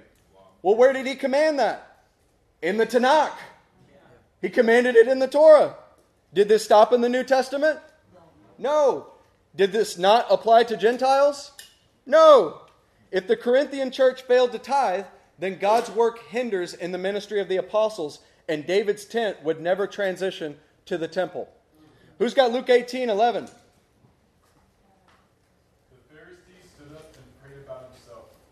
God, I thank you that I'm not like the other men, robbers, evildoers, adulterers, or even like this tax collector. I fast twice a week and give a tenth of all I get. The problem is not that he was tithing, I promise you. The problem is that when he was tithing, he thought he was giving something. He ought to be thinking, I'm just simply doing what my duty is. His pride, he thought he was giving something back to the Lord, when in fact, it was what the Lord was owed all along. Who's got Mark 12, 41 through 42? Jesus sat down opposite the place where the offerings were put, and watched the crowd putting their money into the temple treasury. Many rich people threw in large amounts, but a poor widow came and put in two very small copper coins, worth only a fraction of a penny. Now, we all look at this verse and we say, man, exactly what Jesus says. Man, her faith is great. She only, she's only putting in uh, a fraction of a penny. But you want to know what else is true about this verse? Just because this was a poor widow, just because she only had two very small copper coins, she was not excused from tithing to the temple treasury. Where's she putting her coins at? The temple treasury. Because, excuse me, she wasn't excused because she had little. She was still required to pay the tenth. This is a responsibility that falls on every one of God's people. Having much or having little, it doesn't matter. There are some who say, you know, I'll give tithes when I make more money. Yeah, no, you won't. If you're not giving tithes now, you will not give tithes then, I promise you. If you're not giving what God is owed now, what do you think is going to happen when you've got more to keep for yourself? Having much or having little, this is something that's required of every person who is amongst God's people. You guys starting to get that? We should not hear of people in our body that do not tithe. It is strictly biblical, it is entirely scriptural, and it is entirely godly to support the Levites. Otherwise, you are robbing God. This is everyone who is able, which is all of us. We are all able. We are all required to do this. This is the first treasury. You guys want to get into the second treasury? I promise you, this gets so good. If your first treasury is what comes out of your normal daily living, where does the second treasury come from? The second treasury comes from your supernatural battles on behalf of the Lord. It comes from the plunder that you get from engaging in supernatural warfare, and the Lord gives you victory. This relates to an offering, and every capable man is expected to do this. Now you move on from being able to capable, and when you're capable, man, you get good at killing. Man, business is killing, and business is good. When you start to rack up some victories, you start to rack up some plunder. And when you rack up the plunder, that is the Lord allowing you to fund the building of God's permanent dwelling place. Every capable man is expected to do this. Come on, do you want to be capable tonight? Yes. If you want to be capable, you better be able to give out of your victorious plunder to God's work in here. We're going to get into that. These special gifts are from the plunder you gain in special victories. I'm going to hand out a few scriptures on that. Who wants to read? Got the same hands.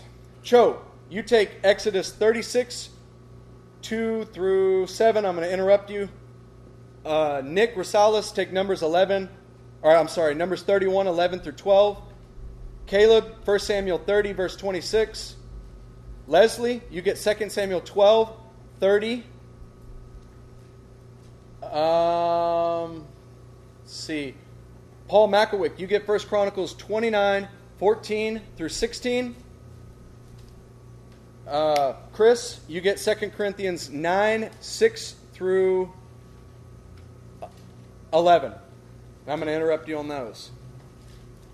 That's it. Exodus 36, 2 through 7. Then Moses summoned Bezaleel and Oholiab and every skilled person to whom the Lord had given ability and who was willing to come and do the work. They received from Moses all the offerings the Israelites had brought to carry out the work of constructing the sanctuary. And the people continued to bring freewill offerings morning after morning. So all the skilled craftsmen who were doing all the work on the sanctuary left their work and said to Moses, The people are bringing more than enough for doing the work the Lord commanded to be done. Now, here the Israelites are bringing materials for the construction of the tabernacle. For some reason, you always see plunder connected with the construction of either the tabernacle or the temple. You always see that. It's like God just loves to take plunder from enemies of God, and He likes to post them all over His walls and show that as a sign of redemption for the nations. It's like God's tro- trophy room. But the Israelites are bringing them these materials for the construction, and where did they get those materials? Exodus 3 says that they plundered the Egyptians. They took the plunder that God gave them in a supernatural victory and they dedicated that to the building of the temple or the tabernacle of the Lord. Read verse 6 through 7. Moses gave an order, and they sent this word throughout the camp. No man or woman is to make anything else as an offering for the sanctuary. And so the people were restrained from bringing more because what they had already what already had was more than enough to do all the work. Man, they brought so much that they were told to stop. Man, they were they were kicking the enemy's butts so bad that they had so much plunder. Moses had to say, "Hey, stop bringing all this stuff. I got more than I need." Come on, that's what God's doing in this house. Is He's given us so much victory. We've got so much plunder. We don't know what to do with it. We're going to build something great with it, with it aren't we? Hey, these men were not holding on to their own spoils. They didn't take these victories and say, you know what, because I was on the ground fighting, it's all mine and I'm not going to give it away. Instead, they realized that these victories were a result of God's hand on their life through discipleship, through becoming very capable, and they realized that it was God's and they gave it back to God, dedicating it to God. That is what you do with your supernatural victories.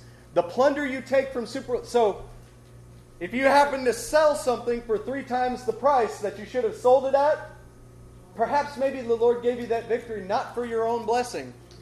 Perhaps God has something intended for it in this house that He wants to build with. What's Numbers 31, 11 through 12? They took all the plunder and spoils, including the animals, including the animals, and brought the captives, the captives, spoils of plunder to Moses and Eleazar the priest, and the Israelite assembly at their camp on the plains of Moab, by the Jordan across from Jericho. Man, they, they brought their plunder to Moses and the priest. Hey, if you if you went out to conquer in a certain area and you happened to get a chest of gold, how many of us would walk right up to the priest in this house and say, Hey, this belongs to the Lord. I didn't do a thing to get it. And yet that's what these people did. Every supernatural victory they got, they dedicated plunder to the Lord. God gave them the supernatural victory, and therefore they dedicated the spoils to Him and His purpose. What's 1 Samuel 30, verse 26? It's this. when David came to Ziklag, he sent part of the spoil to his friends, the elders of Judah, saying, Here is a present for you from the spoil of the enemies of the Lord. Yeah. Man, I love that about David. David realized that the Lord had given him the capability to win the battle. Of course, David slayed his, thou- his tens of thousands. Of course, David was a warrior from his youth, but he realized it was God who made him very capable. from that plunder, he went to give it as a gift to the elders. The truth is, is that capable men win supernatural victories. Able men need a little bit of training. Capable men start to get some victories, and very capable men are very good at winning supernatural victories through the Lord's help. Very capable men give their plunder because they know how to get more. They're not wanting to hold on to it. They don't take the plunder with a, a closed hand. And they don't think to themselves, you know, this is mine. If I give it away, how will I get more? Very capable men know how to win battles and they know how to get more plunder. You know, the proof of David's win over the enemy was the gift he gave to the elders. How did they know he won the battle? Well, the plunder that he gave them was proof. Man, come on. We need some proof of our spiritual battles in here tonight. The lack of the lack of supernatural offerings might just be the result of a lack of supernatural victories in your life. The fact that you are not giving supernatural offerings might show that you don't have any supernatural plunder to give. If you had supernatural plunder and you gave your plunder to dedicate it, that is the proof that you are winning those battles in secret. 2 Samuel 12, verse 30 through 30, uh, just 30. David took the crown from the king's head, and it was placed on his own head. It weighed a talent of gold, and it was set with precious stones. David took a great quantity of plunder from the city. And what did he do with that plunder? He dedicated it for the temple. David was not only very capable himself, his men were very capable. The men that followed David were very capable because David had taught them to be very capable. Of all the plunder they received in their victories, they dedicated it to the temple of the Lord. Out of their overflow of success, they built the temple of God on earth. Out of their supernatural victories, the plunder that they took, they built the physical temple of God on earth. Come on, tell me we don't need an overflow of supernatural victories in this house.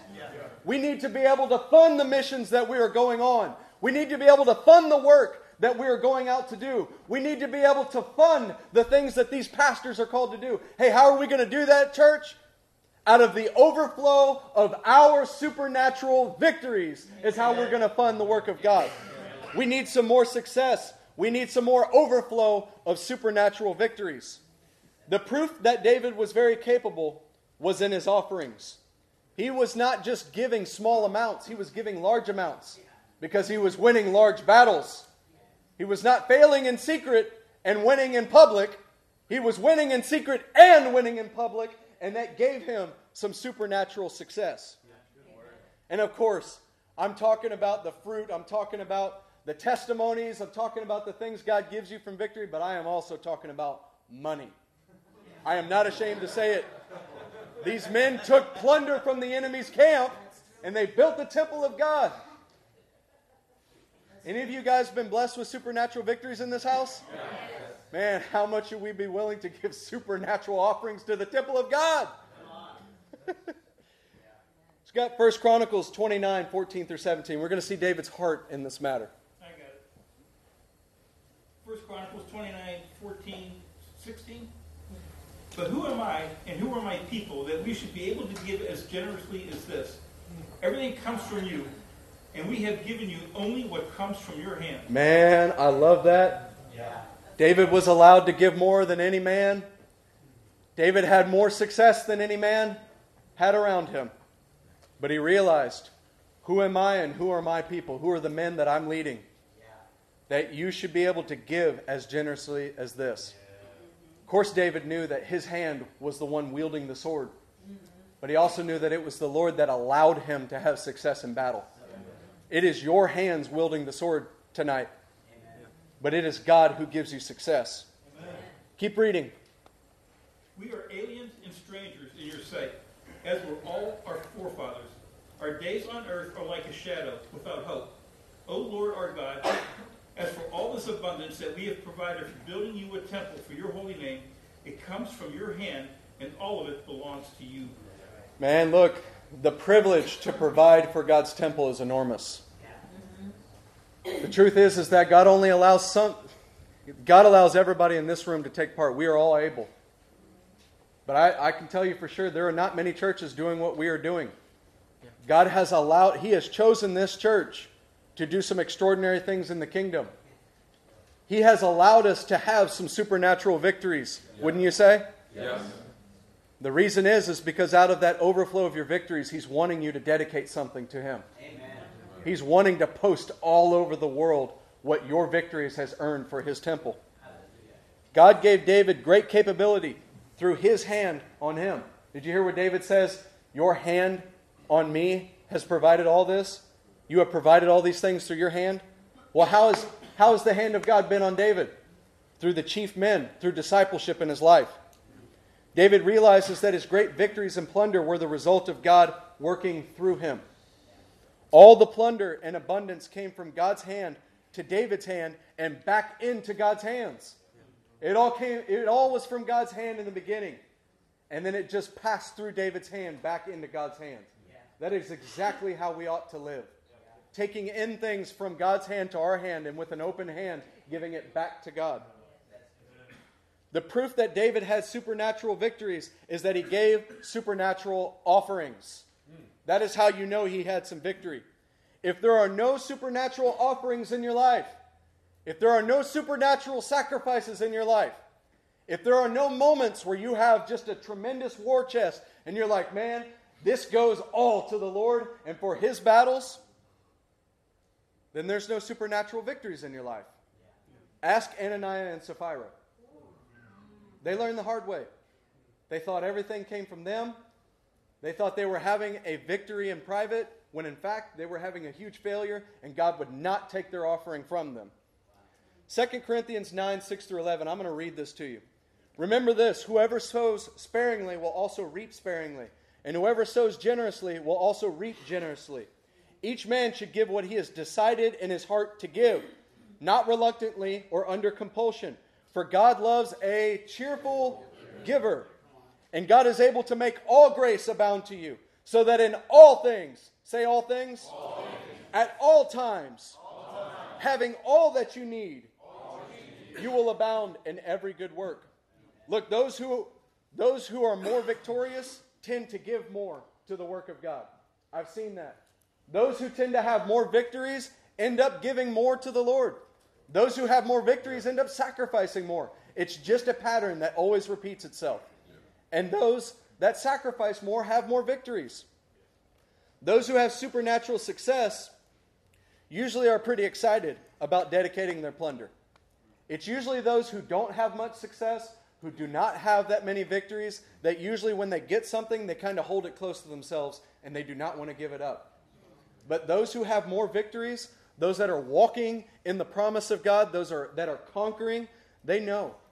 If you're conquering more in the kingdom, you know that it is not by your strength. Right. You know that it is from the Lord alone, yeah. and you are eager to give back to Him what He's given you.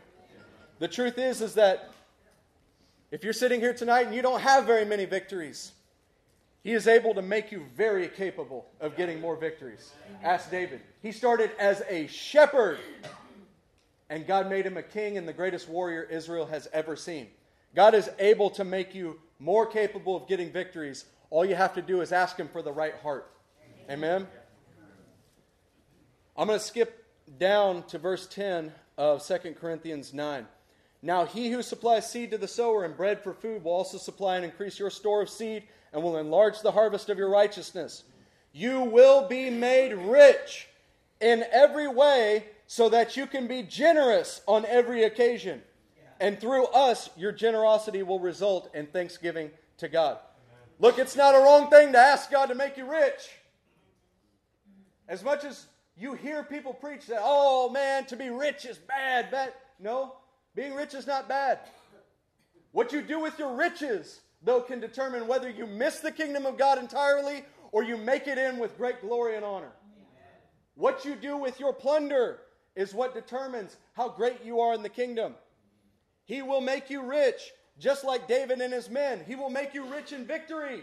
He will make you rich in testimony. He will make you rich in your knowledge of the word, so that through your victories you dedicate it back to his temple, so that you may build the house of God on earth.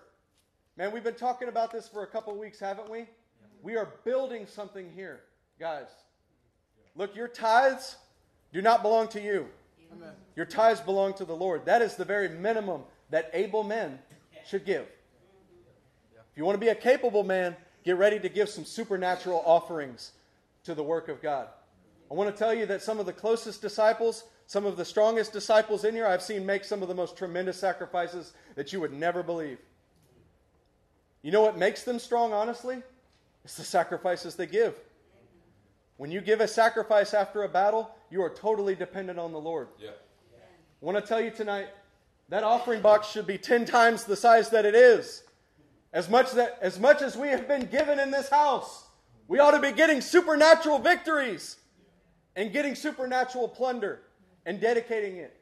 I know some of you are sitting here like, I don't know how to do that. I, I, I don't know how I can get more plunder. If you want to dedicate, I promise God will show you. He will show you where you can. And then most of the times, the people that I'm not sure where I can dedicate more usually are overlooking the one area they can. Promise if you leave here tonight asking the Lord, where can I dedicate more to your kingdom? Where can I dedicate more to this house? He will show you.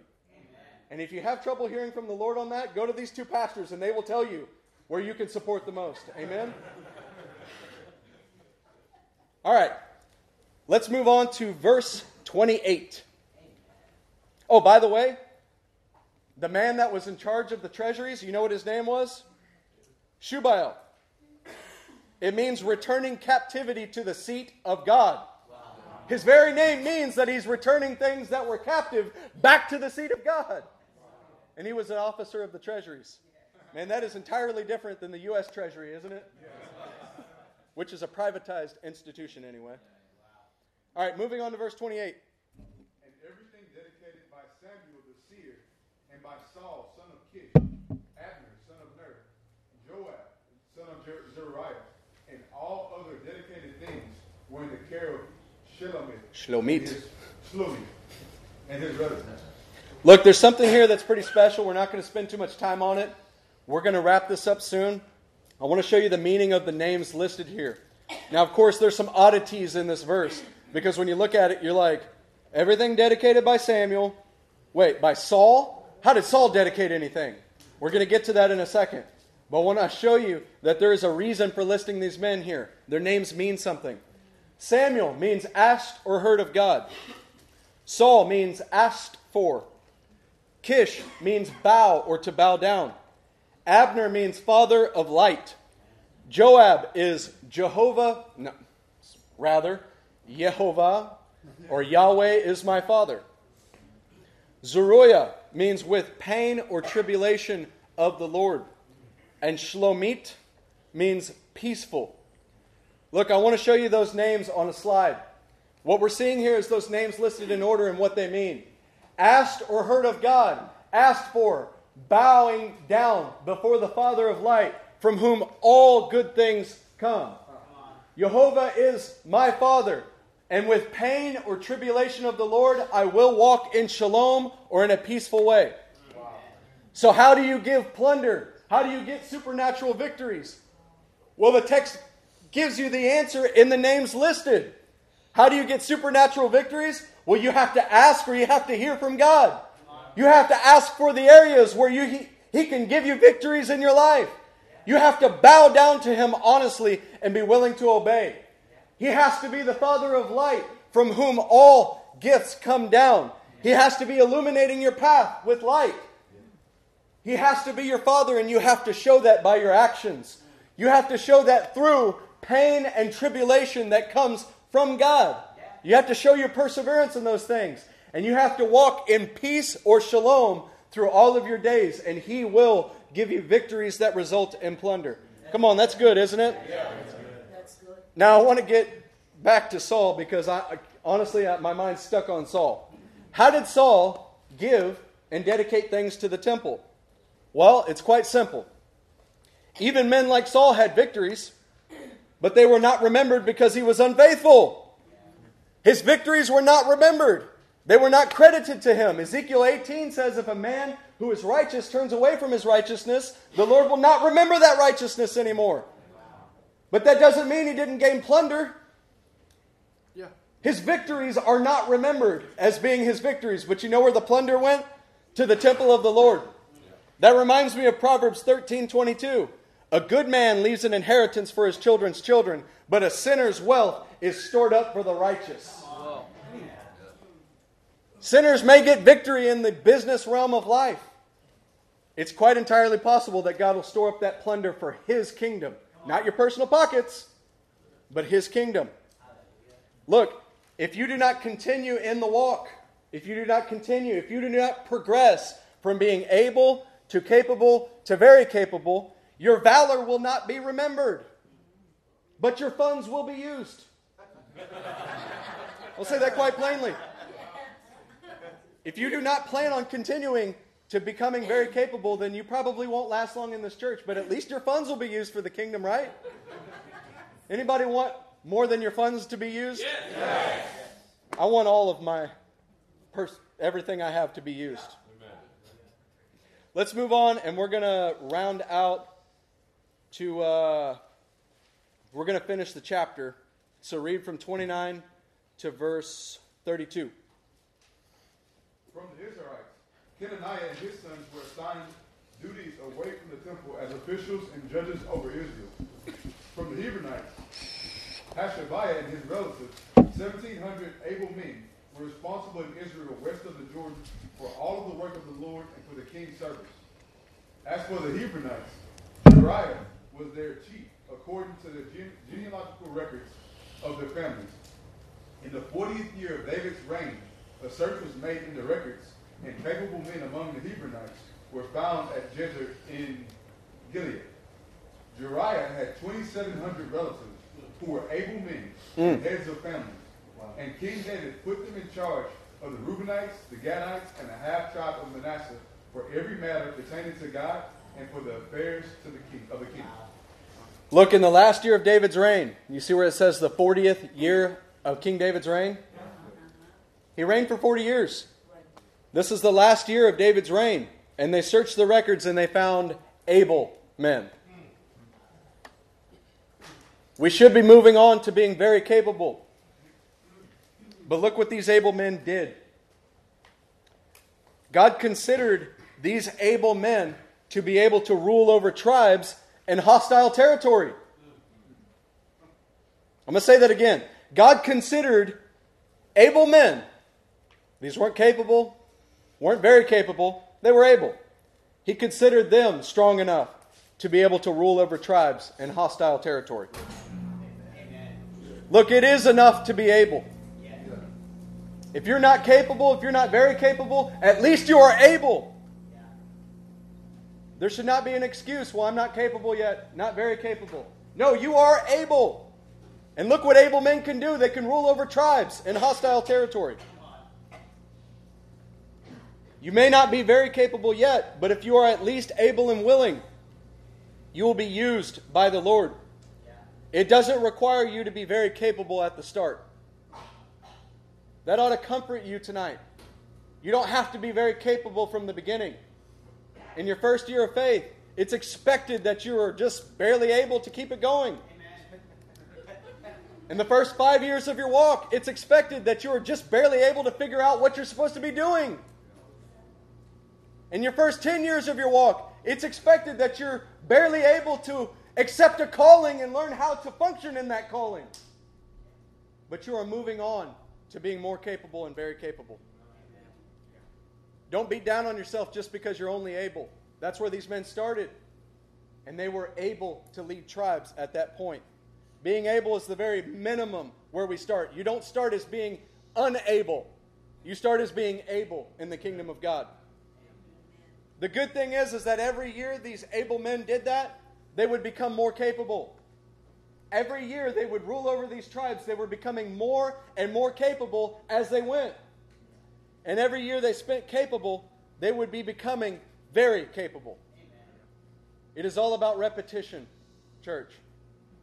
You do what God has called you to do, and you do it with consistency. As you do it with consistency, God is making you more capable into very capable at what He's called you to do. That reminds me of Timothy. Timothy, in the beginning of his life, was able, he was able to travel with Paul. And I don't know about you, but that probably was a pretty difficult task just to travel with Paul. The more and more he traveled with Paul, he became capable of pastoring. And then, the more he became capable of pastoring, he became very capable, like Paul was. 2 Timothy 2 1 through 3 reflects this. It says, You then, my son, be strong in the grace that is in Christ Jesus. And the things you have heard me say in the presence of many witnesses, entrust to reliable men who will also be qualified to teach others. Paul entrusted to Timothy because Timothy was a reliable man.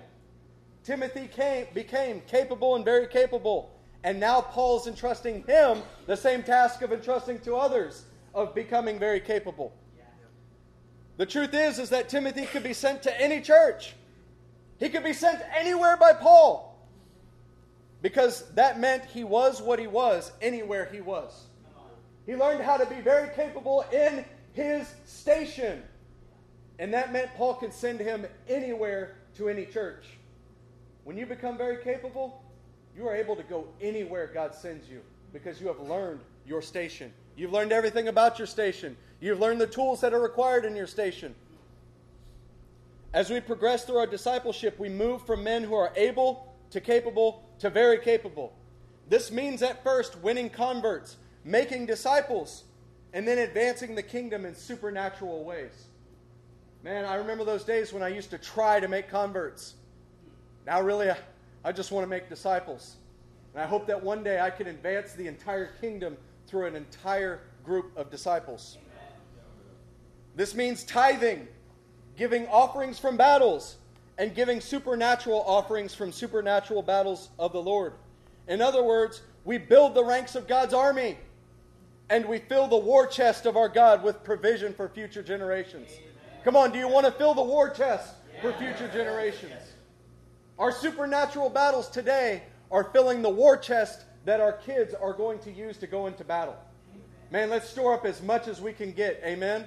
Amen. Let's build up as much plunder as we can. Plunder be taken from the fierce? Yes. Absolutely. Yes. Can plunder be used for our kids to take more from the fierce? Yes. Absolutely.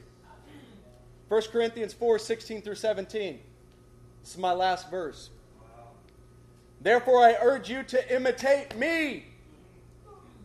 This is Paul speaking to the Corinthians. I urge you to imitate me. For this reason, I am sending to you Timothy, my son, whom I love, who is faithful in the Lord. You notice how he doesn't say, I urge you to imitate me. That's why I'm showing up to show you how to imitate me. He says, Imitate me. That's why I'm sending Timothy, my son who is faithful in the Lord. He will remind you of my way of life in Christ Jesus, which agrees with what I teach everywhere in the church. Timothy, Timothy became so very capable that Paul was able to send him in his stead. That is what God is raising up in this house. Men who could be sent from this house throughout the world to remind them the way of life that LCM has taught you. Look, Paul lived a life of supernatural victories which enabled him to give supernatural offerings. Do you know a man that gave more supernatural offerings than Paul the Apostle? That's because he had supernatural victories. He was able to start the race, and Paul finished his race very capable.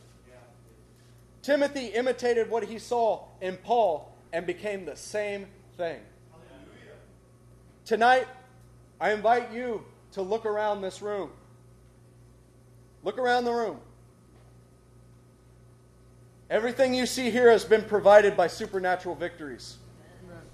Down from the very wood planks that are on this wall, to the projector screens, to the axioms that we have on these walls, these axioms were all birthed out of supernatural victories in the Lord. Heck, even the metal that they're written on were provided with supernatural offerings from supernatural victories. The wood planks, the paint, the beautiful floor that we we chew up our gum and spit it out on. This offering that we come and worship at. The sound system that we use to worship with. Everything is provided by a supernatural victory. Everything you see has been provided for you. Now, what are your supernatural victories that you must provide to build it further?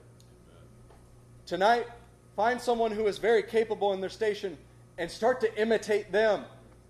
Start to imitate. I'm not talking about someone in a station that wants to be in another station that seems gifted, that seems capable. I'm talking about someone who actually knows what station they're called to, like these pastors and these elders. Imitate these men. Learn how they get their supernatural victories. Learn what kind of supernatural offerings they've had to give to provide what you enjoy right now. Without future victories from future generations, without the future victories of your children, without the future victories of the next wave of disciples that come into this room, our work will be stopped short. I want you to let that sink in tonight. God gives you. Can you think of how many supernatural victories God has given each one, each one of you? I know that convicts me because I know there are many supernatural victories I've gotten, and I haven't done a dadgum thing with the plunder. Yeah. It is the plunder that feeds the work of God. Yeah. Some of you are, I'm excited because one day the Treesters will be in Israel. We'll get to have you guys come visit, and we're going to win the nation of Israel together. My brothers are going to go to Turkey, and we're going to rebuild those seven churches in the book of Revelation, and we're going to do it together. That does not happen if supernatural victories do not result in supernatural offerings. This is for all of us. As a body, this temple can't be built without you and what you have to offer. We all like to relegate the work to Pastor Matt and Pastor Wade because they're very capable. But the only reason that they are here is to make you very capable. The plunder comes from your hand. In all honesty, it was David leading those men. But who did the bulk of the work? It was the mighty chief, it was the mighty men. You see, there is always a priest and a Levite tied with the military. That's because when the plunder comes in from the military, they give it right to the priests. It is always the military, it is always David's men, it is always the military commanders out there fighting. And that is what we're going to do together as a body. Amen? Amen. Let's stand up and pray.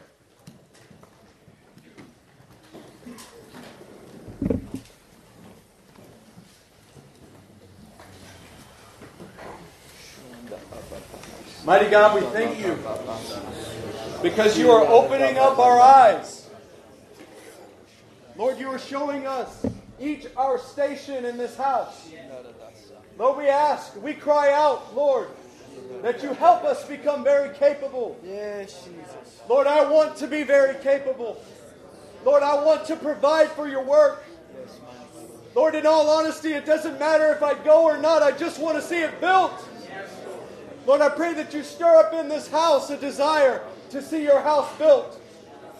Lord, I pray that we would throw away all of our trivial spendings. Lord, everything that we spend our resources on, that does not matter. Lord, I pray that we throw away everything. Lord, there are things of enjoyment that we need to cast down tonight. Lord, there are things that we love for our own entertainment. Mighty God, we're asking that you stir up in us a heart like David. Lord, you're providing everything from your hand, and we want to give it right back into your hands. Lord, stir up the discipleship in this house. Stir up the relationships between fathers and sons. Stir up the relationships between chief men and those who are able to do the work. Lord, I thank you for what you're doing in this body. I thank you that you have made each one of us able to work for your kingdom and you are making us become very capable. Lord, we give you all the thanks and the praise and the glory and honor tonight. In Jesus' name we pray. Amen. Amen. Amen. Well, guys. I'll be honest with you, I had none of this before I showed up at 10:30 today. You want to know where I got the revelation? Got it from my brothers and my fathers. I was honestly going to skip over and go all the way to chapter 29 tonight. You see, everything that comes from us doesn't really originate from us. Everything that you have to give comes from the Lord who is giving it to you. Amen. Amen. Use what he gives you.